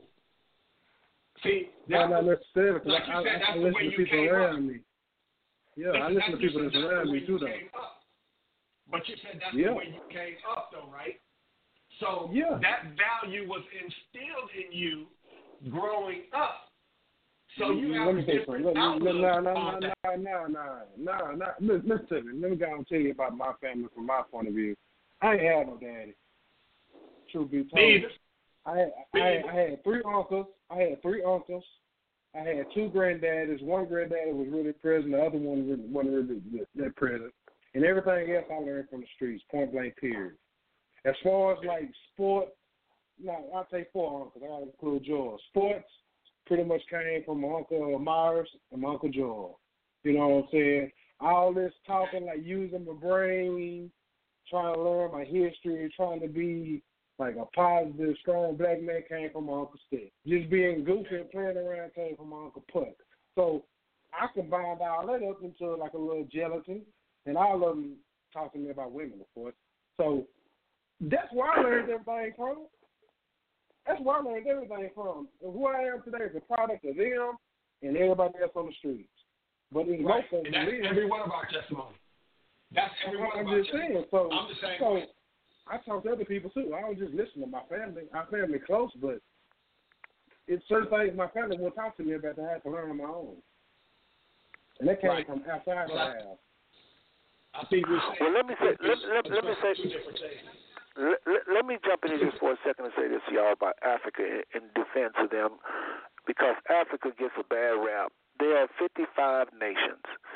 Some Africans is just as different to each other. I know y'all don't believe this. Some Africans are just as strange to each other as black people are in America to Mexicans or Hispanics. The way we look at Hispanics, the way we feel different? How we? Let me say this right quick, sir, because I okay. And I and, make sure. Priscilla, Priscilla, hold on a second, hold on a second, hold on a second, hold on a second, hold on a second. Let me just say this one thing. Priscilla, I gotta ask this. So we gotta just nail this down. Are you talking on like a headphone? Do you do you have a phone to your mouth? You're probably in the restaurant. It's echoing. Yeah. I'm in, I'm in a big open room. I'm in a big open room. Yeah. Is the phone to your mouth though? What it sound like? You probably be in like a big empty room. Yeah, what's gonna happen is when we play the show back, we play the show back, you you don't realize it now because you hear us fine. But when we play the show back, when others listen, they're gonna hear this echo. And I'm telling you, if you need to just stop what you're doing and just you know, mute us when you're not talking to something, because you, you just kind of we can hear you, but it's like you know a bathroom, like like uh, Tari said. But go ahead, please. Yeah, I'm just in a big room. I'm just in my my living room, all by myself. Nobody ain't me. So. Uh, but let, let me say this. Let me say this for the rest of the times that I'm on this show. Okay? There is always, and I'm notorious for saying this, there is always an exception to the rule. So when I speak, I'm not speaking and painting with a broad brush. I'm speaking from experience. I'm speaking from my own personal experience. Like you said, Taurus you, I'm speaking from my own personal experience, but I have common sense enough to know that all I know is all I know. But all I know is not all there is to know. I have that much common sense to know. I'm going to say that one more again. All I know is all I know. But all I know is not all there is to know. So let me say again there is always an exception to the rule. Right, now, right, we got Africa, it. But let, let me let me say this about Africa because uh, we got you. What I'm saying, folks, is not all Africans sold us. That's number one. Not all Africans do this. Not all Africans do that. Some Africans don't know what you're talking about. They don't know anything of what you're talking about. There's some Kenyans don't know anything about Ethiopians. They don't know what they eat. They don't know what they eat. Purcell, that's is in your on your on your side, man. Uh, again, you have some people talking or something. Just meet me whenever you're not talking. But there is some Ethiopians that don't know nothing about no Kenyan diet. They don't know nothing about no Kenyan customs. Some of them are just as I'm telling you, it's, it, you got to believe this. See, we forget that this whole planet was dark skinned people. And this these people didn't like these people. These people warred against these people. These people didn't want to marry these people. The way Africa is right now, I know the Europeans came in there and really dissected it, but it was already different tribal things going on before Europeans even came. It just wasn't no 55 nations. It probably more like 20 or something. We got to remember that. They're different. Very, very, very different. There's some Africans that would have killed the Africans that sold us. Killed them. Would have been trying to help us. Yeah. And we see Africans, we jump them right. and lump them together. They, they, they're different than night and day. That's why I hate to hear the word right. Africa. I really wish people just call call them by their country. But go ahead. I just want to well, say that because I don't keep... I don't know a whole lot. I don't know a whole lot about that. That's why I said there's always an exception to the rule. I don't know a whole lot about that, and I'm not ashamed to say that because again, all I know is all I know. Okay. Um, but here's let let me use somebody else. We we could say Chicanos we know that the Chicano value system is different than ours to some degree, and and we know also that there are some similarities between us and Chicano. Chicano being somebody told me that he call, you call them Mexicans, that's offensive. So they said right. I heard I heard that uh, they prefer to be referred to as Chicanos. Well, okay. hold, hold so that's why I'm doing let, it. Let, let's let's let's eventually get back now. Finish what you're saying. I'm not gonna cut you. Finish what you're saying. But remember, Taurus made the comment that black, a lot of us just want to belong to something. I want to address that because we're still talking about survival skills. So go ahead. I don't want to cut you off too much. That's go ahead. true. That's true. That's James absolutely true. Well, let's deal with that. That's absolutely true. I I 100 I 100,000 percent agree with that because I feel like, um, and this is me talking. Okay, I feel like And by the way, your phone is perfect. dilemmas. Your phone is perfect, by the way. that's one of the dilemmas that and my battery is low, which is why I had it on the charger. But I'm probably gonna cut my my um, participation short tonight. Anyway, let me get back to that's why I I believe that part of our dilemma with our youth is that whole situation, that whole idea of belonging to something. I believe that's a big issue for our youth, let alone the black nation. Absolutely, every I don't think just black people. I think everybody want to belong to something. Everybody want to be identified some type of way. Um, right, right. But but Purcell, but listen, here's what he was saying. We was talking about the Bible being the book to go by, sin, and how a lot of you don't want to be believers because you can't do this, you can't do that. And Tar said, well, I just think a lot of people just want to just belong. And I was saying, he was saying nobody. No, here, here's what he said. He says nobody really know. Nobody really. They wasn't there to see the five thousand, so we don't really know. We don't really know. And that's Right. when we came to. That's when we came to the. the so here's here's what I want to just say, and I want you to finish what you said, Purcell. To Tars is this. Tars, I disagree. People just want to belong. There are some people that just want to belong. Some people hadn't met God, met the Father yet. You ain't got to be perfect to meet the Father. You can be like a Peter, walk on water one minute, next mouth. minute. You, you, Peter walked on water one minute, next minute he tried to put his sword cut off cut off somebody's ear. So you don't have to be perfect to know and have experienced the power of God. I mean, uh, experience it often. But what happened is, Tars, individuals make the comments you make when they out there far from God. I'm not saying I'm I'm so close, I'm so more righteous, I'm more. I just think I just feel him a little bit more because I'm trying to get around the fire a little bit more. When you're young, you out there trying to live your life and you're trying to find another way. All this stuff that everybody go through, including us, we went through it. I'm still every once in a while we all visited here and there too. We ain't totally out of the woods. But my point is this: I wake up singing to the Father, or try to. I pray often. I try to go around believers as much as I can. Church is kind of on my nerve right now, but I understand the power of the church and how we need the fellowship there. It's like your next breath. You need it. You need each other. So I go there from time to time, and uh, I know about the Word. I listen to the Word, the Scriptures, and for these reasons, I get more. I see more. More miracles, more this. I've had encounters with evil spirits. Some people look at like I'm crazy when I say that, but it's because I think I got more spiritual and I was aware of them and I have called them out. I've literally called them out. Like, I see you. Like, literally, I'm saying to somebody, I see you, and I'm not talking to them. And the spirit manifests. Who can say that? A lot of people can say that. Thousands of people can say it, not millions. But you have to pay the price. Well, if you're sitting up hanging a certain way, you know, all you do is work, work, work, like a lot of businessmen. Work, work, work, make money, make money, make money, make more money. They say, you know, you're rich, rich, rich. I'm not knocking them, but if that's where you spend all your energy, just like if I don't ever sow with the in the area of finance, I'm gonna be broke.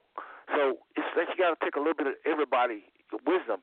But my point is, Taurus, you, when you say don't nobody know, that's what a lot of people say that don't that that are not spiritual, and, and it's not true.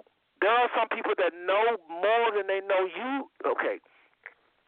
There are people that are so sure of the Father and what He can do, they are more sure of that than them talking to you. That's Believe right. that. There are some people That's right. and, and let me give you a classic example, everybody. I, I got to go here, Taurus. Per se, I got to go here. I'm gonna show you what I'm talking about. Now you know your uncle. I don't. I don't. I don't lie. My weaknesses is other areas. I don't lie. One time, we was at a believers convention. Those of you that haven't heard this story on Five Smooth Stone, just be patient with me. I'm just trying to talk to Taurus. He maybe hadn't heard it. I was at a believers convention with Kenneth Copeland, And I was at the time I was a young man trying to get close to the Father.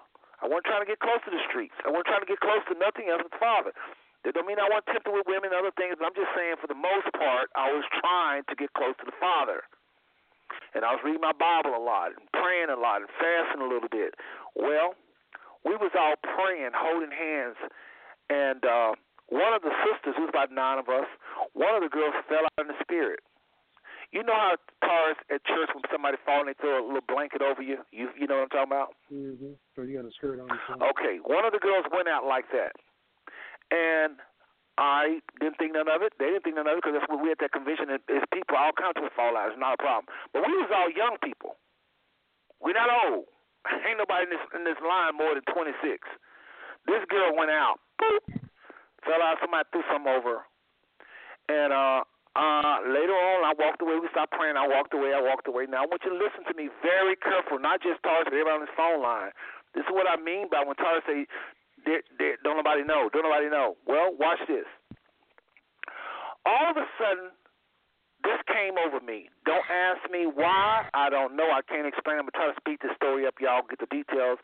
If you want the details of this story and other stories like this, go to Five Smooth Stone. Go to go, Google Five Smooth Stone Spiritual Warfare. Five Smooth Stone Blog Talk Radio Spiritual Warfare. Not not only talk do I talk, but I have a guest on talking about even similar stories of these.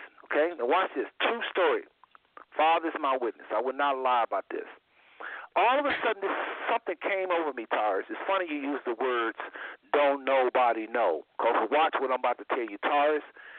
Something came over me, and I knew beyond a shadow of doubt that girl had an evil spirit.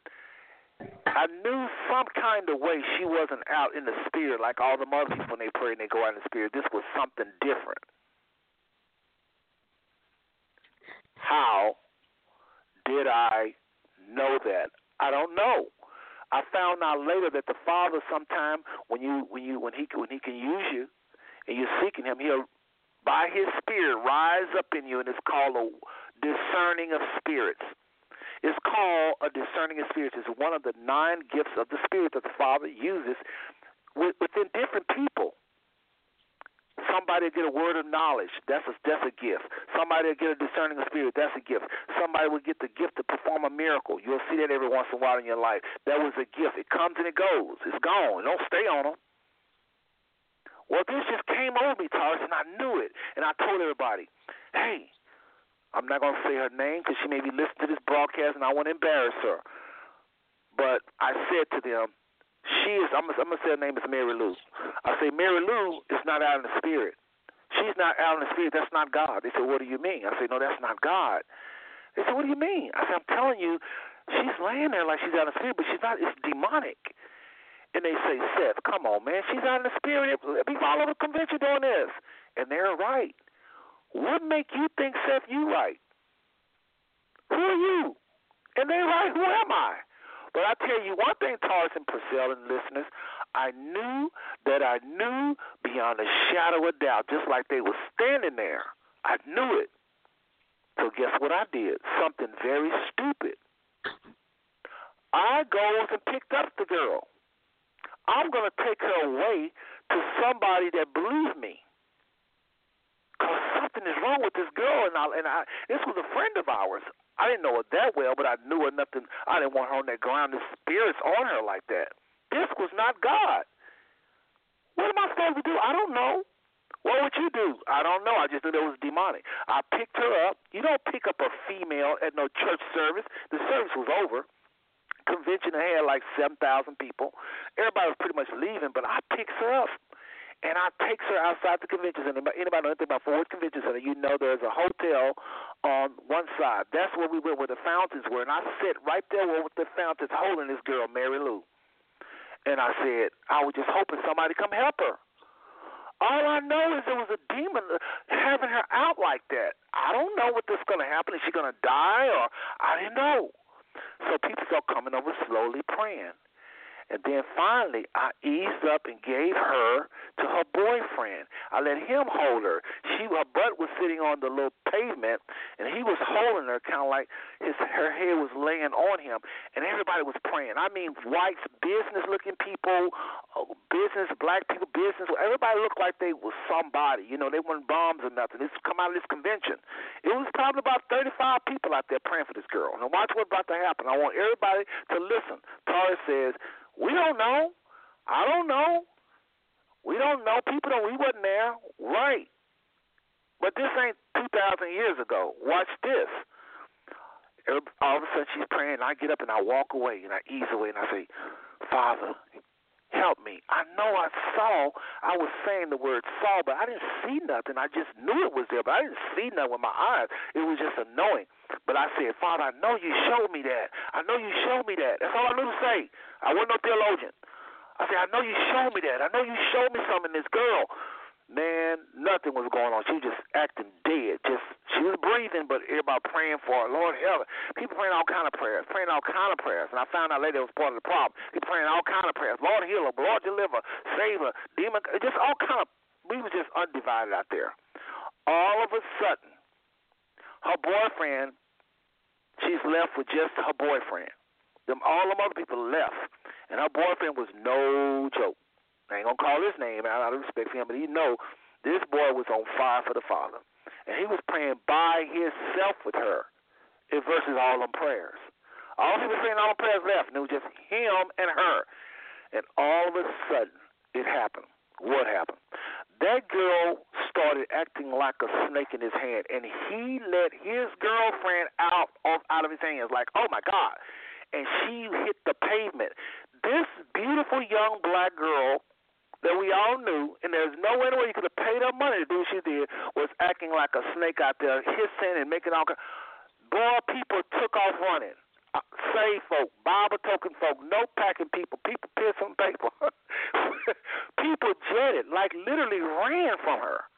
And I said, I knew it, I knew it, I knew it. Purcell, you follow me? Yep. Purcell? Okay. So I'm saying I knew it. I knew it. I knew it. I didn't. I didn't know what quite to do, but I knew that's what I was feeling. I didn't know it was gonna make her do that, but I knew something was there. Now everybody could see what I said. So I ran up to her. I said, "You come out of her." You, I didn't know all. You know, I ain't gonna say what I said because I don't want to be y'all laughing at me. But I didn't know what quite to do. But I knew God showed me that. So we tried to pray for her. She didn't get delivered. They, the police came. This black guy came in a taxi. I'm making this long story short because I want everybody to know. Young people need to know what, you, what, what, what, what when we talk about survival skills for black men in white supremacist America. You need to understand that you're not always dealing with a, a white male. That's your problem. Sometimes it's an evil spirit, and it also operates in black folk. It might be even operating in you that's experiencing this by what you call white supremacists. It could be you the problem could be both y'all have a spirit. I mean, I'm serious. Uh, it's not just black and white people on the planet. It's not just humans on our planet. Watch this, folks. This is a true story. So all these people slowly creep back because they got after they saw she wasn't going to attack them, and they all came back and they was praying. We all praying the same prayer now. Devil come out. Of. So watch what happens. this taxi driver pulls up, and all he knows is this these white folks, few black people, and these white folks got this black girl on the ground. That's all he saw. He pulls up, man. This is this is this S ain't thing right. Get up off my sister, man. Get. We didn't even think to get up off the ground because we just didn't think. I mean, this girl is talking crazy like a. It's very scary. Trust me. So we didn't think about no getting up off the ground. We just trying to pray for her. He said, "Get up off the ground, but she can't breathe." So he started moving us back. He was a big dude, moving me back too, big old dude. And then all of a sudden, thank the Father, the police come. I said, the police come. Because you want to say, police ain't going to be playing church with you. The police come, thank God, and they told the black dude, no, you get out of the way, sir. Move out. He said, but that ain't right what y'all doing to my sister. He said, sir, get away. And the police looked at me because I was right over, and he said, what's going on here? I said, well, sir, she, she, we just come out of service. How you to tell some police officer about this?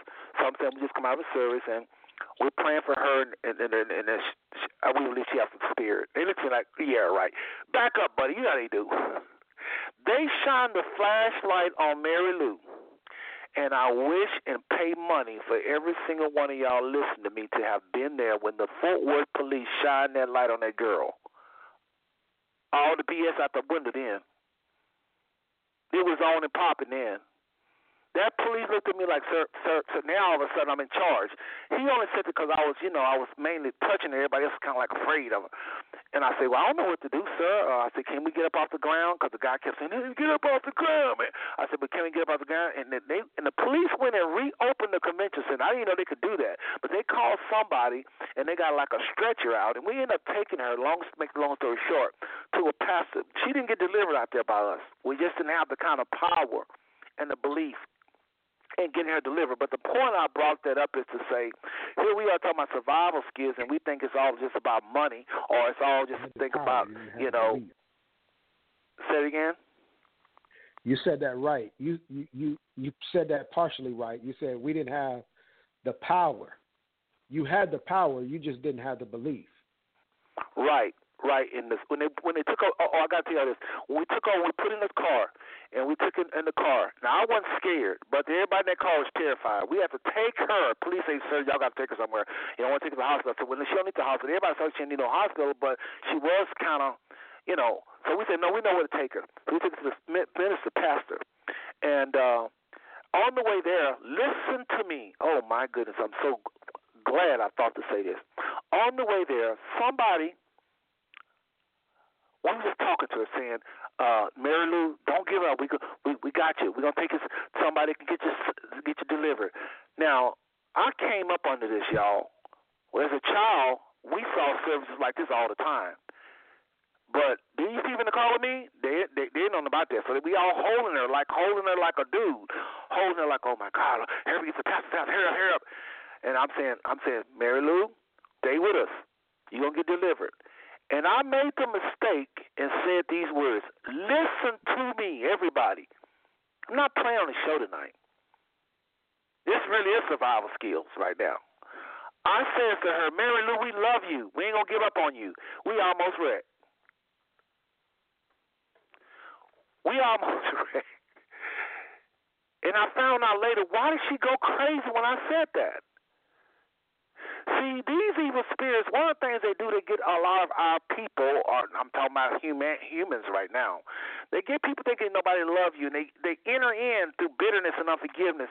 I can't get into it now; it's just too complicated because uh, you know. But I promise you, that was a door unforgiveness. Later on, make the long story short, somebody abused her and her mom, and she never forgave them. And those spirits came in, and she felt like she wasn't loved. So when I said we love you, we almost wrecked. So when we get in front of this guy's house, we finally calm her down. We driving. It was somewhere on, on west side. I don't know where. Somewhere on the west side this pastor live. We pulls up. Watch this. Somebody in the front seat says these words. That looked like so and so's car. I ain't gonna call his name out so he won't be embarrassed, but he know who he is he listens to the show. Somebody said, I'm gonna make up, I'm gonna make up a name. That looked like Mark's car. And when they said that looked like Mark's car, this is what the Spirit said inside this girl. The girl didn't say this. The Spirit, using her voice, like it had been doing all night, said these words Not Mark. Not Mark. Not Mark. Y'all, forget Steven Spielberg. This really happened. Your boy, I mean, I'm telling you, on the, this happened. And I said to myself, Who is Mark? Now I want to see who Mark is. That a spirit would cry out like that somebody? Last time I said I read something like that in the Bible, but I ain't never heard no spirit crying. So Taurus, again, going back, not picking on you, but a lot of people feel like you. When you say people don't know, nobody wasn't there. We wasn't there. We don't know. But we know what's going on today, and what's going on today those that are more spiritual. I mean, nobody's better than nobody, but we have these encounters I've had encounters. That thing said not Mark, and I found out later why. Mark was one of those young black men.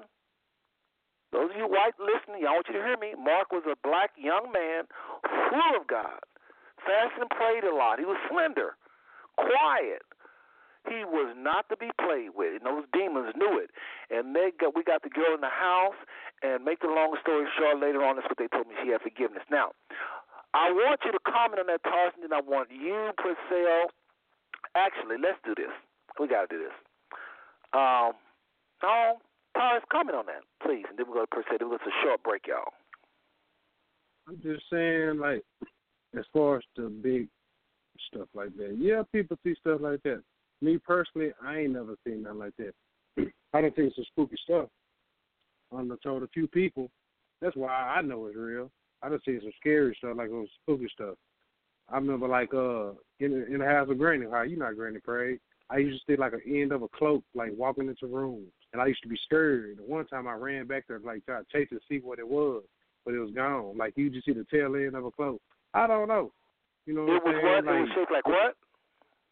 You know how people have on robes, like them cloaks, and then like the back of it be dragging. Right. You know what I'm talking about? Yeah, Like kind the of, kind of like Right. train.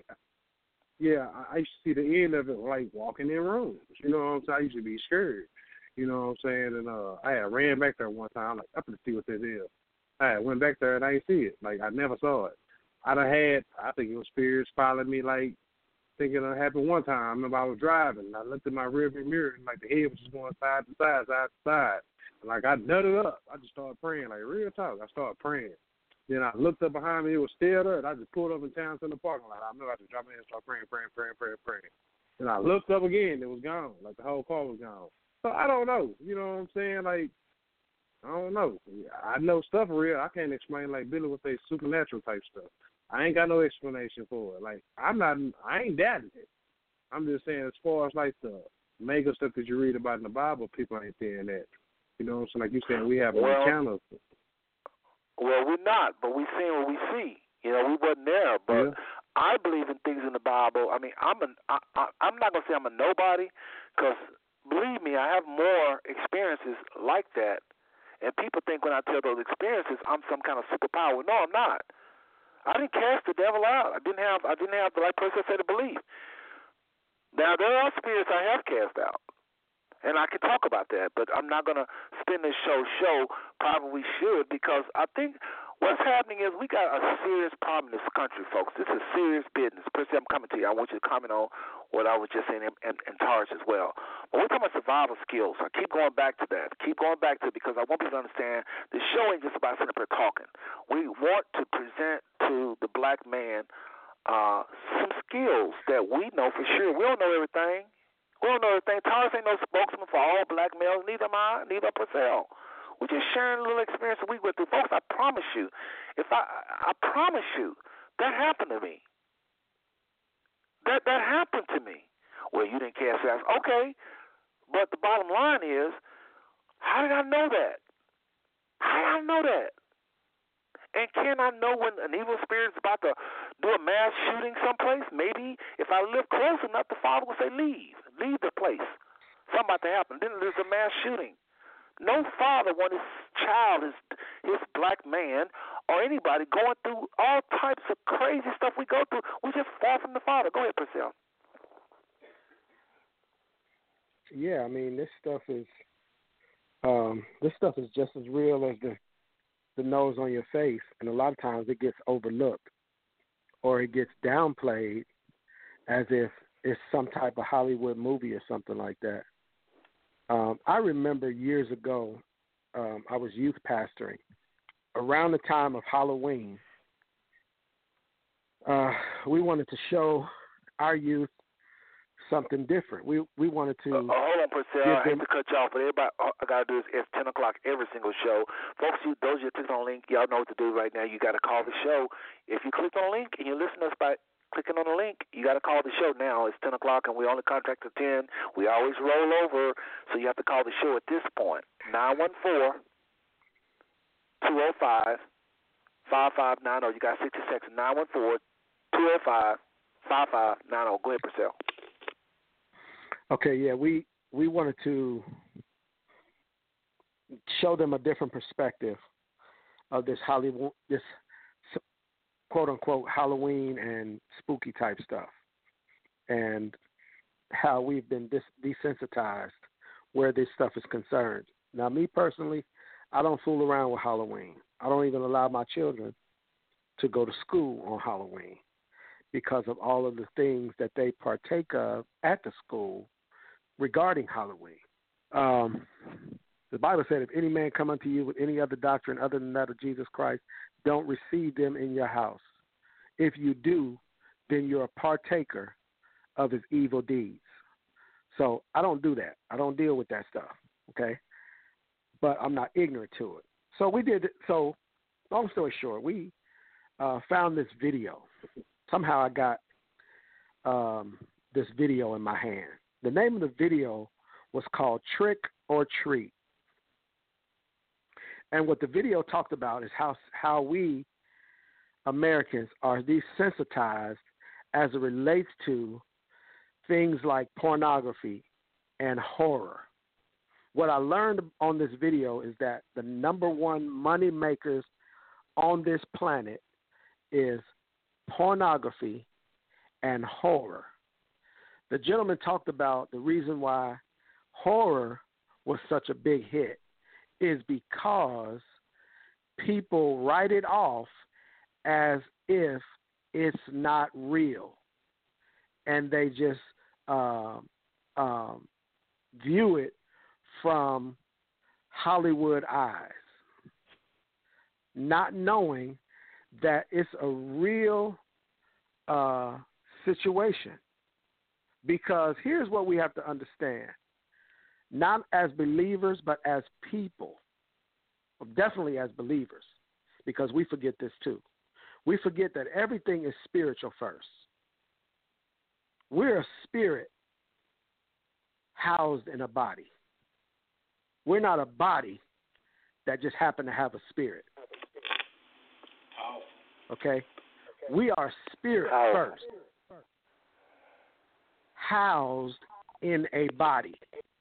So everything concerning us is spiritual first. Now, here's another thing that we fail to realize whatever you feed the most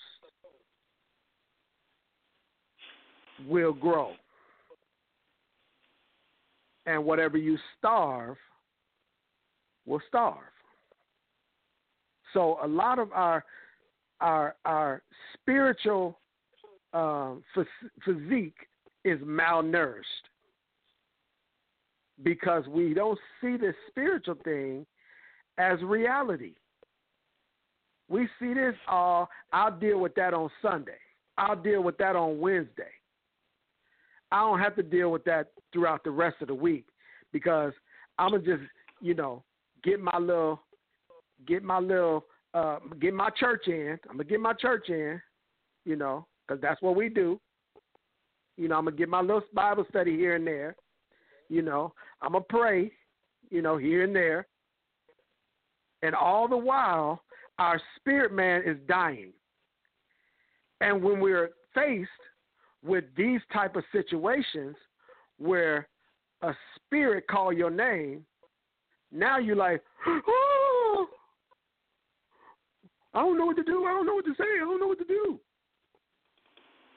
Because you've been neglecting that side of who you are.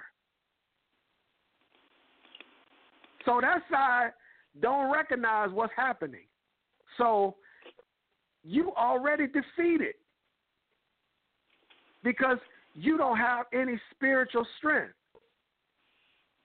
Even the Bible said all letter and no spirit. I know so many people that know the word but don't have no spirit to back the word up. The Bible said all letter and no spirit is an abomination to God.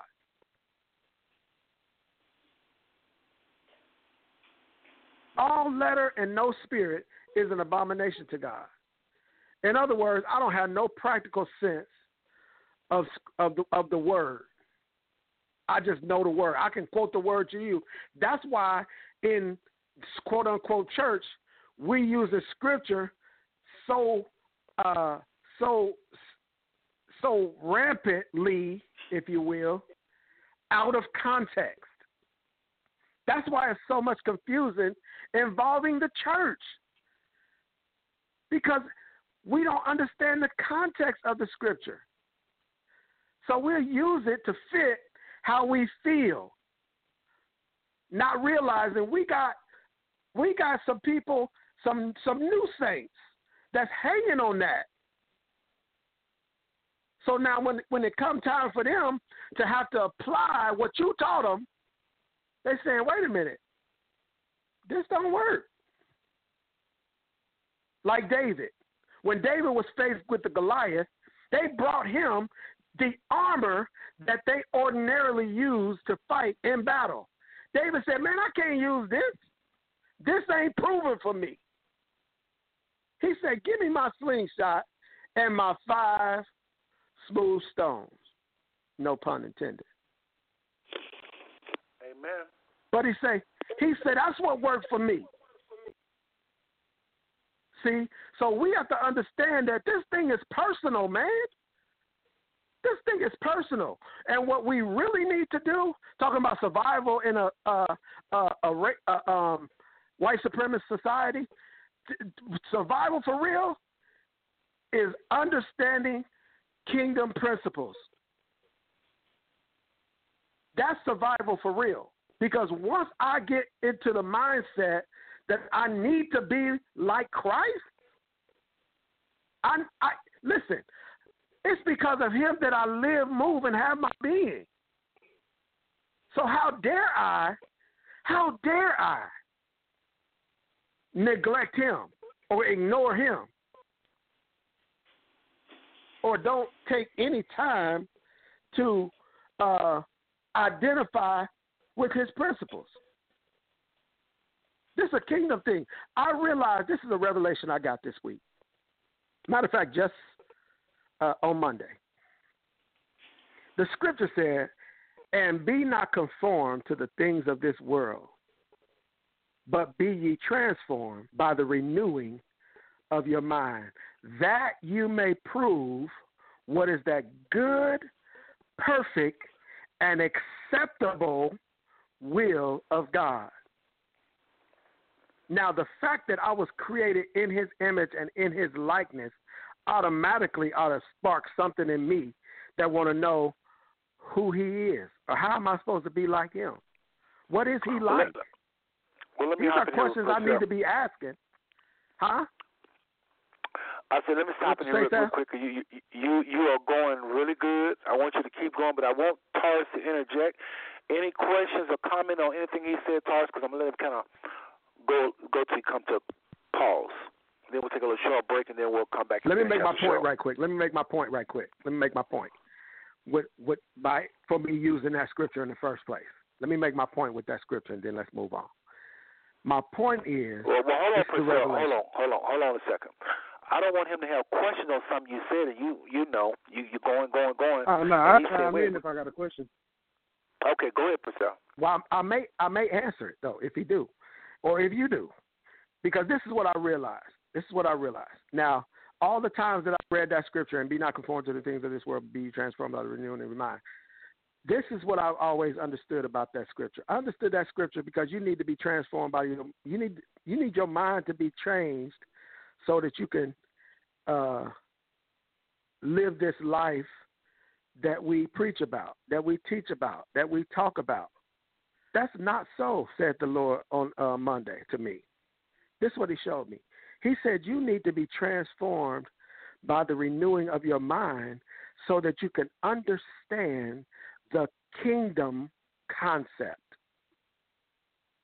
That's why you need to be transformed. So you can understand this kingdom thing we're talking about. Kingdom is not the church. This is this is the stuff that we need to start teaching. We need to be like Christ. The Bible said we have all things that pertain to life and godliness right on the inside of us. But we don't know how to tap into it because it's too much us in the way and we're not conscious enough, God conscious enough to seek what it means to be like Christ. This is a nature thing, man. when you being transformed, we transforming. We not transforming. God is transforming your nature to be like His. We're the salt of the earth. But your salt loses savor if you give it away or don't utilize it or ignore it or don't understand it. Myles Munroe said this, and I mentioned this last week. Myles Munroe said, Where purpose is not known, abuse is inevitable. Where purpose is not known, abuse is inevitable. So what our biggest one of our biggest issues also is we don't understand what the purpose of many things are regarding the church. Number one, the church itself. We don't understand the purpose of the church. The church is a representative of the kingdom of God. But in Christianity, the church has shown the world so many different faces as it relates to the church that it gives the church itself a black eye. Why? Because we, in our ignorance, have made the church synonymous with God. See, we'll we'll get somebody to join a church before we encourage them to establish a relationship with Christ, which is the most important thing in their life, because He is the only one, Yah, Yeshua, Yahweh, is the only one who can bring about change and that transformation. Because see, we was talking about uh, sin earlier. We was talking about fun. We was okay. Lord have mercy. Once you get into the place where you establish a relationship with Christ, all of those things that you call believed as fun fall off. Because why? Because it go against the nature of God or Christ or Yah or Yeshua or Jesus the Christ. It goes against his nature. When his nature becomes your nature, all of that stuff fall off. So it don't be, it's not a matter of whether or not it's sin it don't have preeminence in my life anymore because I'm a, I have a new nature now. Why? Because 2 Corinthians 5 and 17 tells us if any man be in Christ, he's a new creature. Old things are passed away, and behold, all things become new. We don't allow the newness of Christ or the, or the resurrected Christ to to uh, to uh, to grow up in us. Thus, we live the same life before all these people that you so called saved now. That's why they say, man, you supposed to be saved. Man, you supposed to be a preacher. What they saying is, man, your nature's supposed to have changed when you accepted Christ. When you so called got saved, you're supposed to have a different nature now. That's what they saying. The world know what the kingdom look like better than what the what the kingdom look like know what it look like. I know that sound crazy because I said it crazy, but it's crazy. The world know what the kingdom look like better than what the okay, we're gonna say that we're gonna use the church. The world know that you're supposed to be acting like this Christ you talking about now. You're supposed to act like him. Why are you acting like that hellion that I knew when we was growing up? Why you still acting like that dude? Now I can't trust you because you fake. See, that's the dilemma that the church is in. That's why we have a difficulty surviving because we're having this identity crisis. We supposedly taking on this new nature but we rejecting the new nature because we're so busy having fun. That's true. That's true.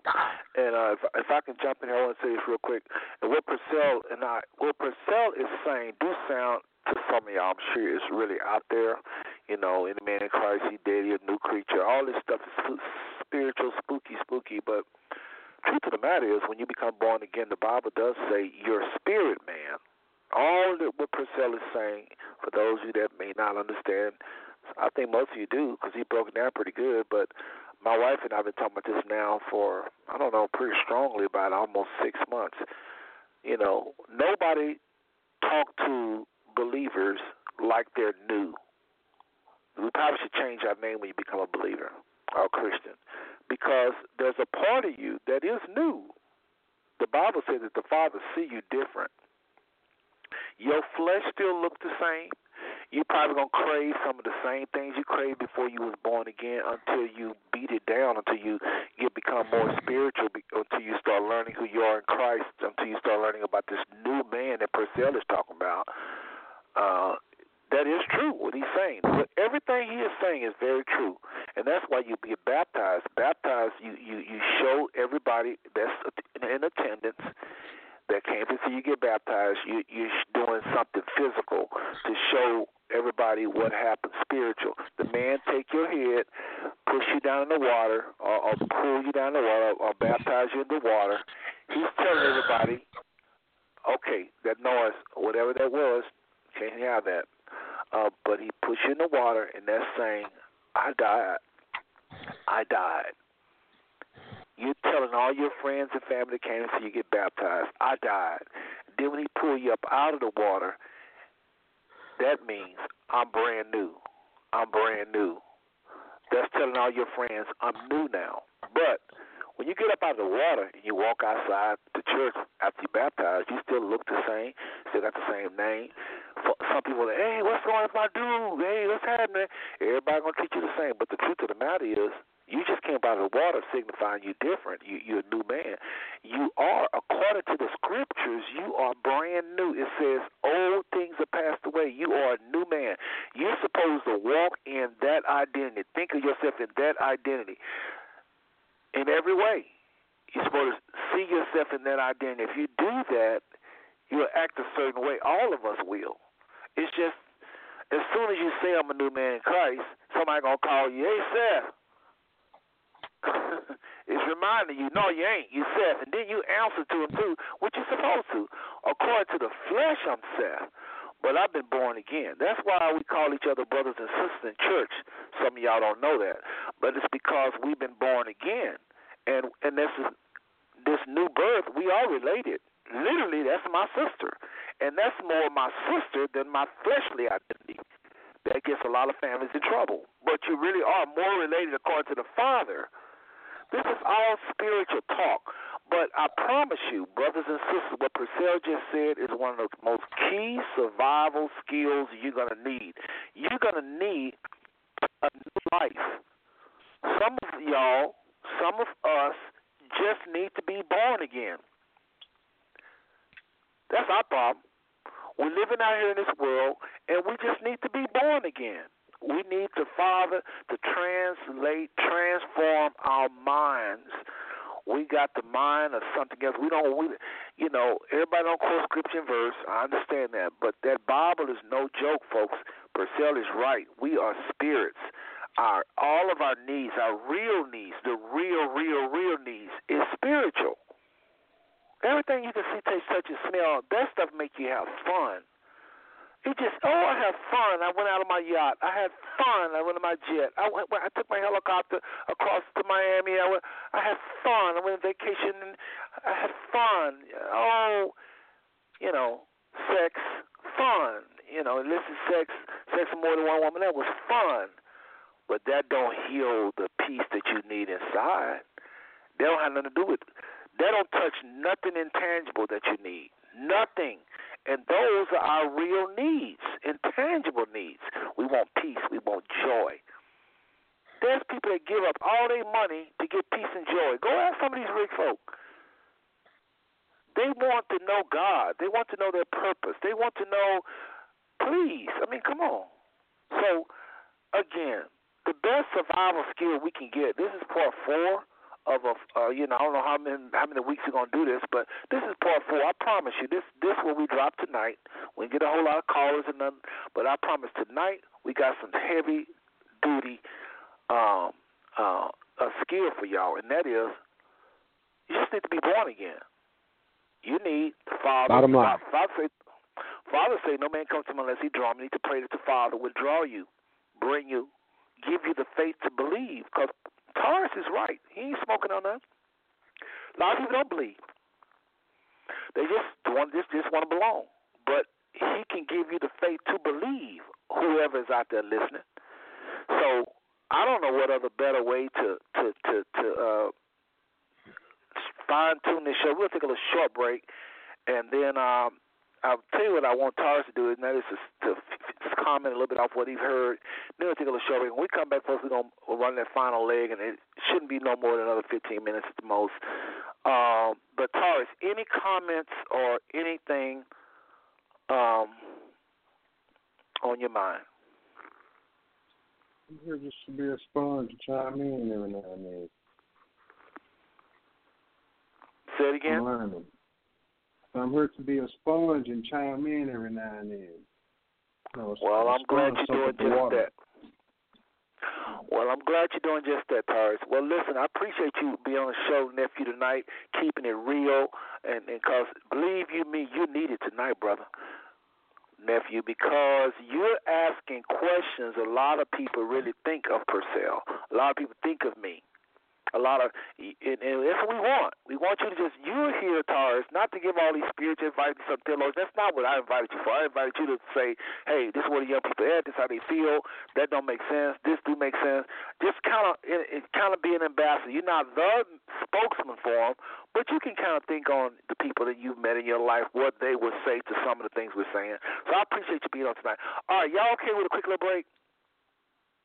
No, let's go. Let's keep going, man. Keep going. Man, I knew you would say that. We're gonna take a break. I need to go do something, uh, do a few things.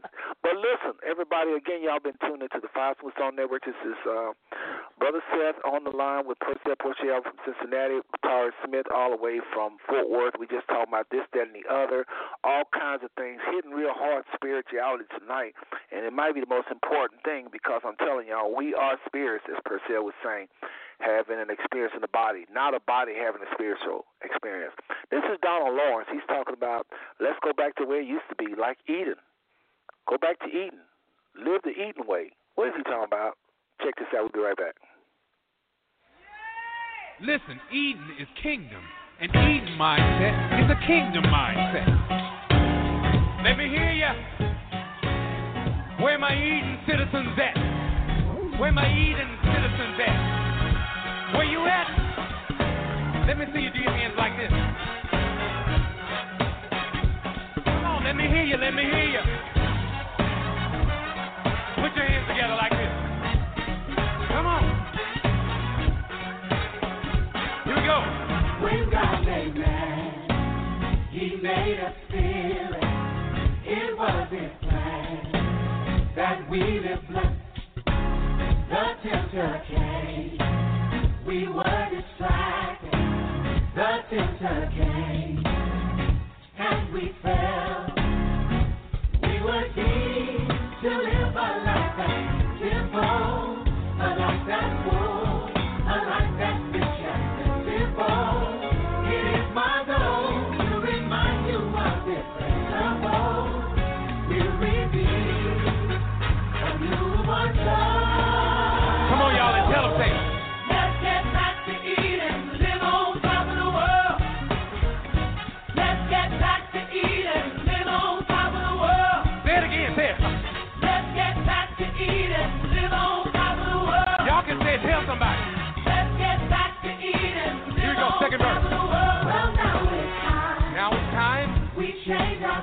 we change our thinking, know our design, know our design and our Father's plan. and our Father's plan. Oh yes, it's time. Oh, yes, it's time. we get back to King. We get back to kingdom. Now is the time. Now is the time We take our stand. we take our stand. We were deemed to live a life that's beautiful, a life that's full, a life that's rich and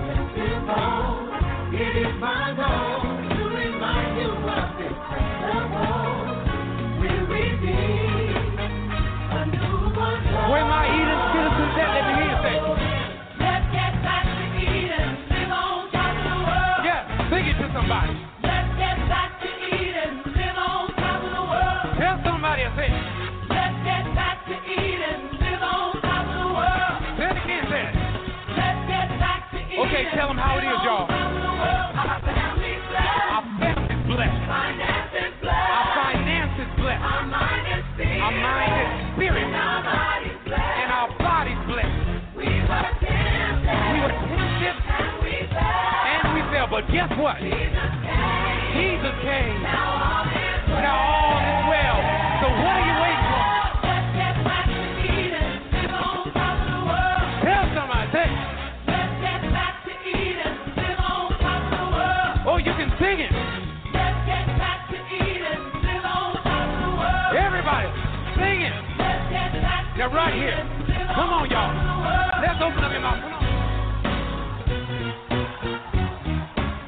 Where you at?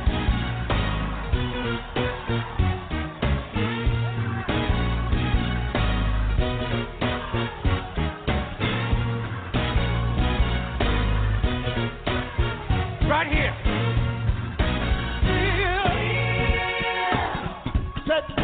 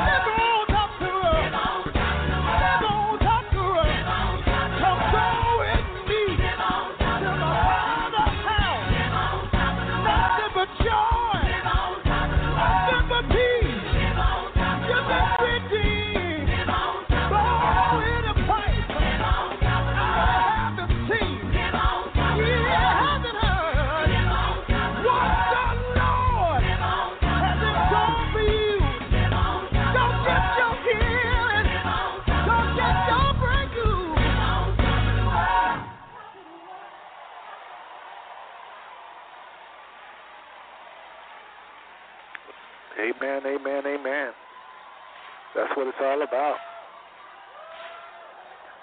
Live on top of the world, baby. We're trying to get back to where we used to be. Who are you talking about, Brother Seth? Some of these African Americans who's living out these prophecies in the scriptures, who I believe is Israelites. He's talking to humanity. That song is talking to humanity. Let's live back like we did in Eden. But I'm talking about that nation that the Father called out of all of this chaos in this world to be a nation unto himself. And said later on he would scatter them in ships. They be houses led by women. They sons won't be able to. Um, the sons wouldn't. They wouldn't enjoy their sons because they'll be taken to captivity. The Father began to say uh, many things about this nation. Huh. I think we Israelites. What I think. And to a lot of our white brothers and sisters listen tonight, they want to help.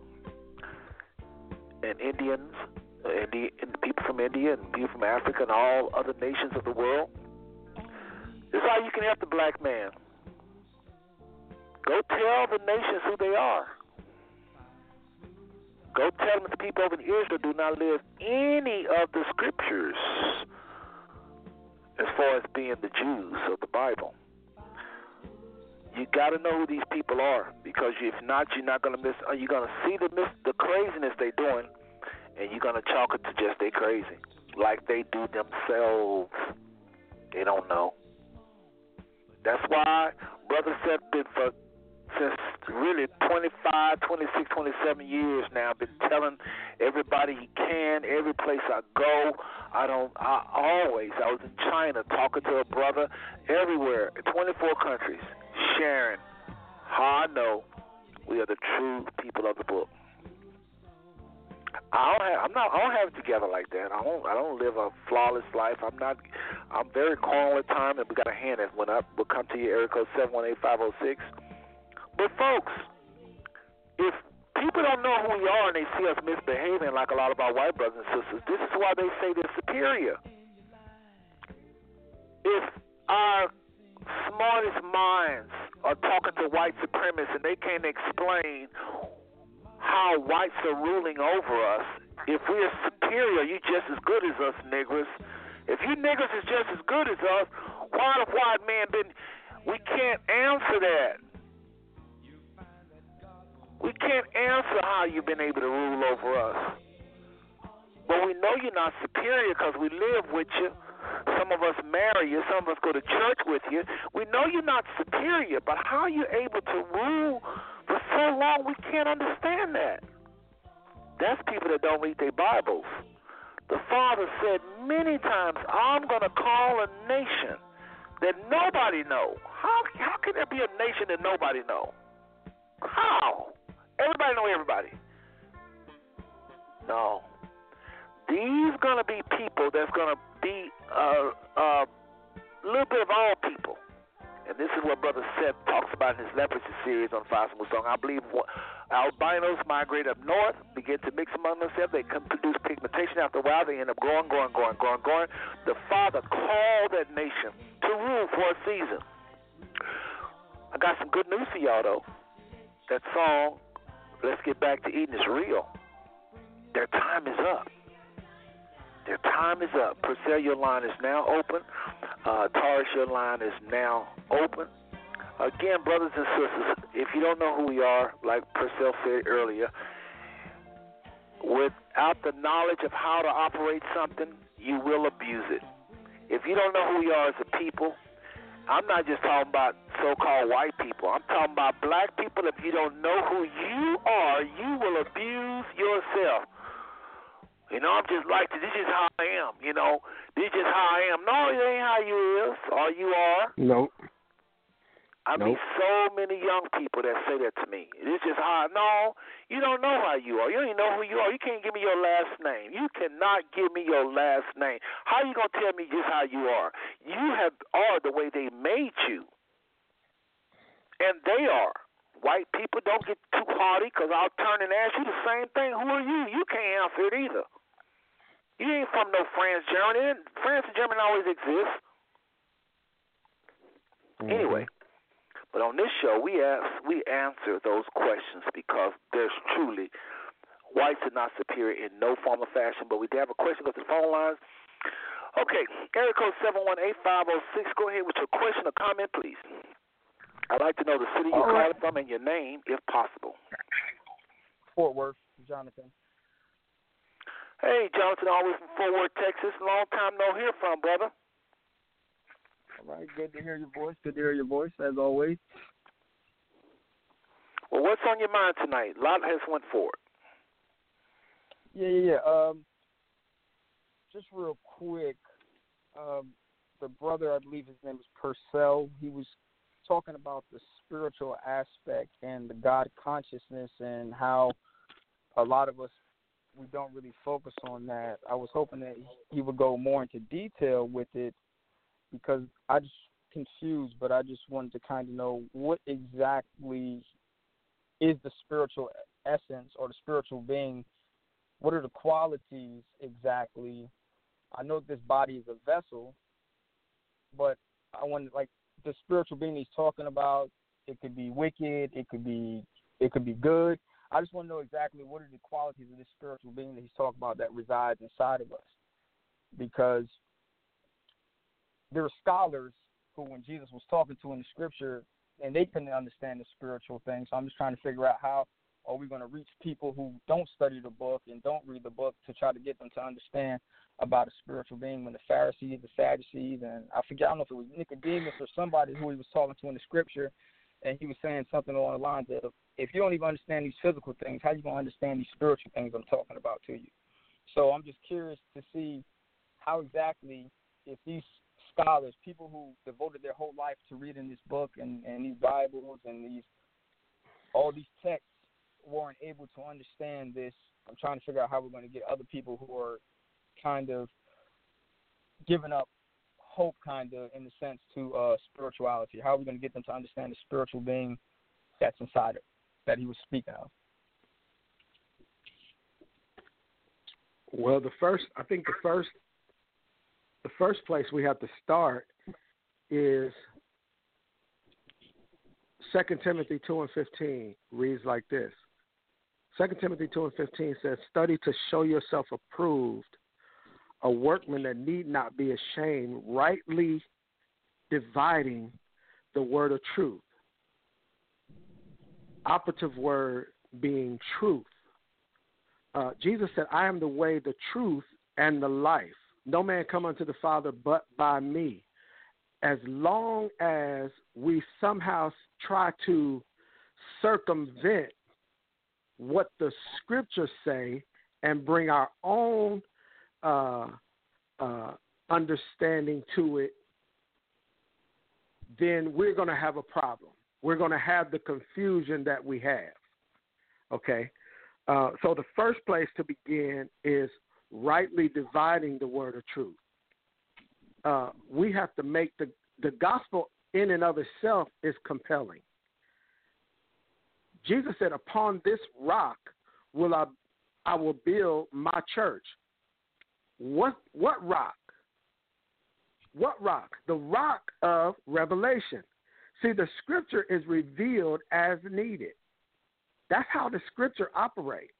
You can only you can only understand scripture from a spiritual uh, uh, from a spiritual understanding or a spiritual place. And the only thing that can awaken that spirit man is is the God that live on the inside of us. It's the God that live on the inside of us. It's not this spiritual being. It's the it's it's the God of uh, of, of heaven and earth that live on the inside of us. We have to be taught the scripture properly. See, we've been we've been duped for a long time. We've been taught. I said I started out by saying earlier on, all I know is all I know, but all I know is not all there is to know. That's the same with them scholars. All they know is all they know. But here's the problem with scholars. Scholars are their own worst enemy.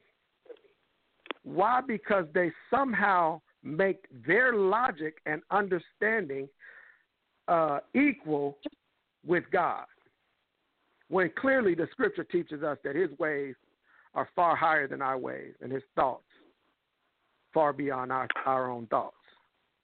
Let me say this, Okay. Purcell. Let me say this uh, to the caller because we got to wrap this show up in like five minutes, folks. I don't know how we're going to do it. We're going to do it. Uh, caller, is he answer, answering your question? Are we on point? Is he on point or what? Yeah, yeah, yeah, yeah, yeah, yeah. He's on point. Uh, I just wanted to uh, to interject because he said that you can only understand the scripture uh, through the spirit, which is which is true. I agree. But then it, it makes you wonder. Then how was Christ able to reach all the people he was reaching when surely spiritually they wasn't able to understand? He was speaking in parables. He was doing those things, but yet still he was able to pull in these followers. So there was something that that would still led people to be drawn to Christ, and it so what is that exactly then? If it's if you have to understand the scripture spiritually, what was it that drawed all these people, the poor and and and the wealthy and all these people to Christ? I'm so glad If you said didn't have that. that I'm so glad you enlightenment. asked. Okay, go ahead, I'm so glad you asked. And, Let- and wrap let me answer that this minute. way. In, in, in about a minute, if you can. Okay, let me answer that this way. The scripture said, Blessed is the man that hunger and thirst after righteousness. And the B clause of that scripture says, For he shall be filled.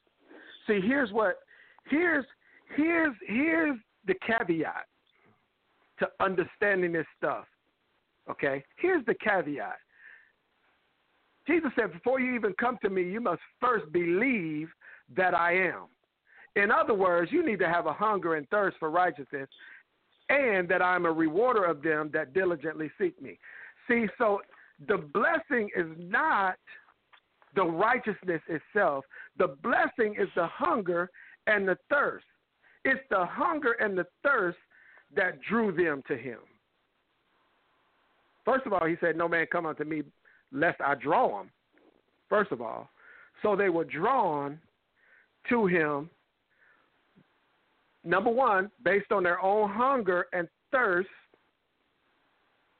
And number two, he was compelling himself. Because remember, the disciples said, Did not our hearts burn when he spoke?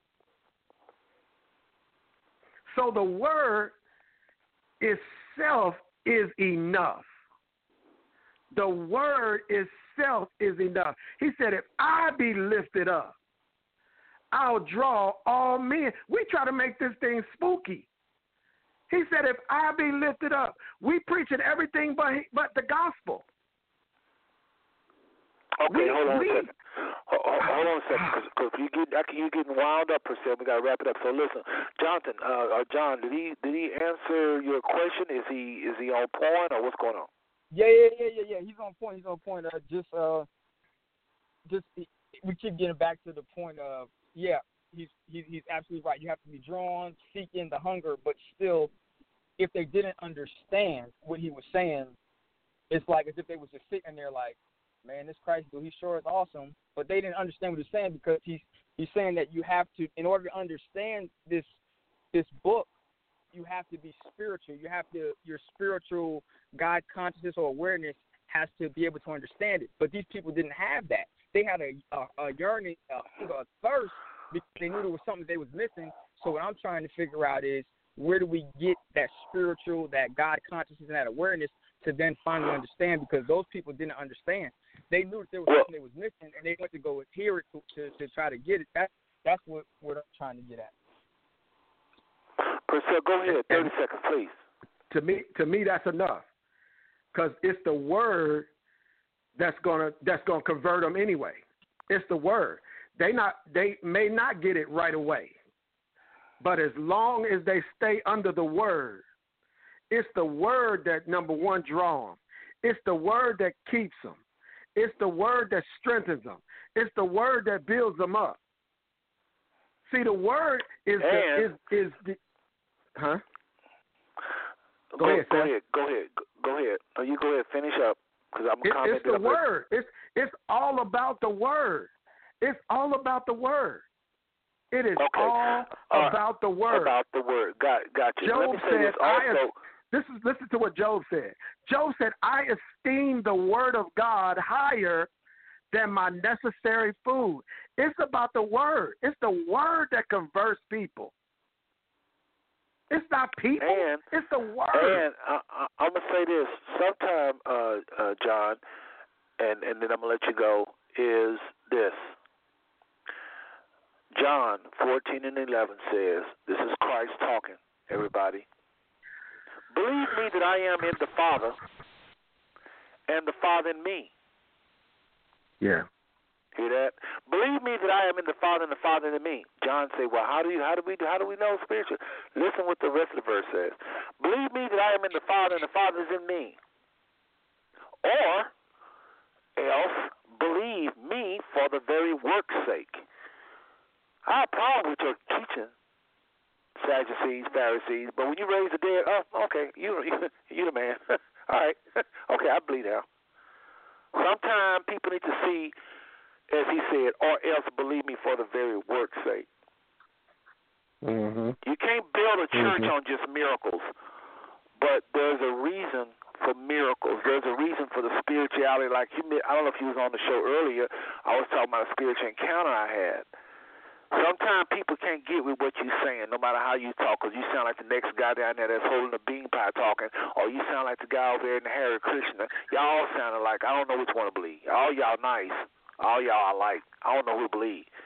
Sometimes it has to get down to it. Or else believe me for the very work's sake, John. Sometimes that's how it got to be. You just got to see the miracles. You got to see the power. Then, like they said at the end, truly he is of the Father, because no man can do these miracles. And Mhm. unfortunately, that's Mhm. where a lot of us are. We just can't take words. Mhm. John John Leclerc, Okay. John, I really appreciate you hanging on, brother. Yes, yes, yes, yes. I appreciate it. You guys, uh, you guys helped me a lot. Well, Praise you helped God. us a lot with that question. That, that that's that's that's a very important question. Thank you, brother. Appreciate it. Good hearing from you. Good hearing from you too. All right. Call more often. Call every more time often. that brother come on, every time that brother come on, he always come on with a serious question. He unrattled the show last week. Y'all listen last week and listen to his show, his question he asked at the very end. Powerful brother there. Listen, I got Yeah, to this good. Uh, go ahead. Uh, Purcell, you're on a roll, so I think I'm gonna let let Taurus go ahead and say goodbye to everybody, and then we'll let you have final words. And I'll have final words. We'll wrap the show quickly. Taurus, anything you have to say? Anything? Uh, we're probably gonna do a part. I don't know what I'm gonna do next week. I got a feeling we're gonna do another one because I still did hit. I wanted to hit narcissism bad because this young generation they're they're swimming in narcissism. Uh, I mean, that's all. Everything is about them, about them. Selfish, selfish, selfish. It's so it's so horrible. I mean, they walk in the street and they in the stores. They don't care what anybody around. They're talking loud. They part of the reason they act the way they act is because they don't care about nobody else, or they not oh even aware of other people. So I want to hit narcissism uh, really hard, and I didn't get a chance to. So we probably do another part. But Taurus, anything, please, uh, any comments quickly? No, it's pretty good. Like I said, I enjoy listening to y'all. You know, it- it's inspirational. All right. Well, maybe we'll do a part, um, uh, uh, a part uh, four, or five. We'll see. Okay. Taurus, thank you for being on the show. I appreciate it. No problem. And y'all don't go nowhere. I got a very important song coming up here that uh, I'm a, I want to play uh, at the end. Trust me, because we are a nation within a nation, and there's certain things that's supposed to happen with this nation. And uh, one of the things is is a father. We got to start thinking about, like that song I played earlier that was talking about. Uh, uh, Let's get back to Eden. Well, I got an even more powerful song to talk about. It's declaring and this is something a lot of our young people and some of our old people don't, don't know nothing about. This ain't begging God. This is declaring. You need to hear this song, and, and this you'll see how this nation is going to be, folks. We have served 400 years in this in this country, and so we we're not no longer under, I believe, the curse no more as a nation of Israelites. Uh, that's the good news. Uh, 2019 is 400 years, literally. We are have served the sentence that the Father put on the nation. Again, not individually, if you're obedient, not you, not your household, if you're obedient, but if you're not, you are operating. A lot of us operating on these curses, and that's all there is to it. That's why we're having this show, trying to decode some of these things going on wrong with us. And the truth of the matter is, we are operating on a curse. That's that's another whole teaching. But Purcell, go ahead, final comments, brother, and then I'm gonna come behind you and we'll wrap up the show. Final comments. First, I want to say to Taurus, man, I really appreciate when you're on. I appreciate your perspective. Um, I appreciate your viewpoints. Uh, I- don't I don't look down my nose at you. I'm not a scholar either. I just know who I am, and I know whose I am, and I appreciate um, everything everything that you say, man. I really appreciate you being on. I really appreciate it. I do. Um, but I want to finish up with this. I started talking about that new man thing, and that's that's really on me. Um, and I I got wind of this song. There was a song, um, one of the old saints put together called "I Got a Newborn Soul," and this is what it says. It says, "Got a newborn soul, a newborn soul, since the Comforter took control." I got a newborn soul, a newborn soul, since the Holy Ghost made me whole. My hands, this is this is the transformation and the conversion, y'all. This is the if any man be in Christ thing. My hands look new, my feet do too. My head got wet in the midnight dew. All I know is He took control. Thank you, Jesus. I got a newborn soul. I got a new way of walking, a new way of talking since the Holy Ghost took control. I got a new way of singing, a new way of praying since the Holy Ghost took control. My hands look new, my feet do too. And that, my brothers and sisters, is what it means to be born again. That, my brothers and sisters, is what it means to be in Christ old thing, all things are passed, old things are passed away, and behold, all things become new. That's what we're seeking. We need to live the resurrected life of Christ out. Live the resurrected life of Christ out. And Amen, all brother. Amen. Amen. Purcell. will work Amen. together for our good. Well, listen, I really appreciate you coming on again. I hate to rush it like this, but we I really, really, really got to go. Folks, I go to work after I leave do these shows. I don't know if y'all know that or not, but I do. And so I'm always rushing, rushing, rushing. So listen, Purcell, thanks for everything. I appreciate the, all the input, everything you did, and we'll talk to you next week, brother. All right? Yes, sir. Thank you for the opportunity. All right, Be that was Purcell Porche all the way from Cincinnati, Ohio. Folks, I'm moving a little fast because I got to wrap up this show. Um, I don't know what else to say. I think I covered everything. Next week, I'm not. I'm pretty sure we're gonna do a part five because we didn't cover a whole lot of things. But there's so much to cover. I don't even know if we just keep should keep going. But even if we may do something different next week and then pick back up, I don't know. So stay tuned, stay tuned, stay tuned. Love every single one of y'all. Ain't nothing you can do about it. Uh, check out this last song. I'm telling you, it's gonna be a blessing. Remember, this is the words. This is about a nation. This is about not about an individual, but about a nation. Check it out.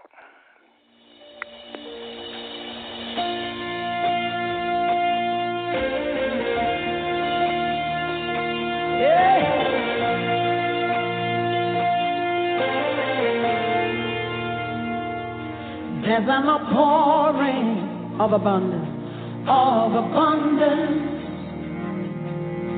New doors have been opened. The land it is green. A new grace has been released. The glory. The glory of the latter is greater than the former. The blessing is here. All here. Lift up your hands, come. The glory of the latter is greater than the former. The blessing is here. It's all here. All here. There's another flow abundance of favor. It's a new level. It's a new level. There's an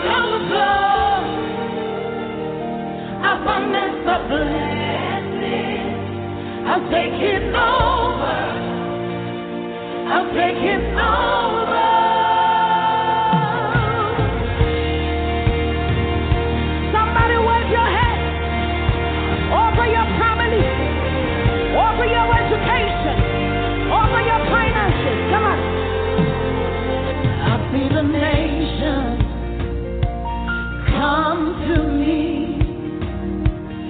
They receive answers from my lead.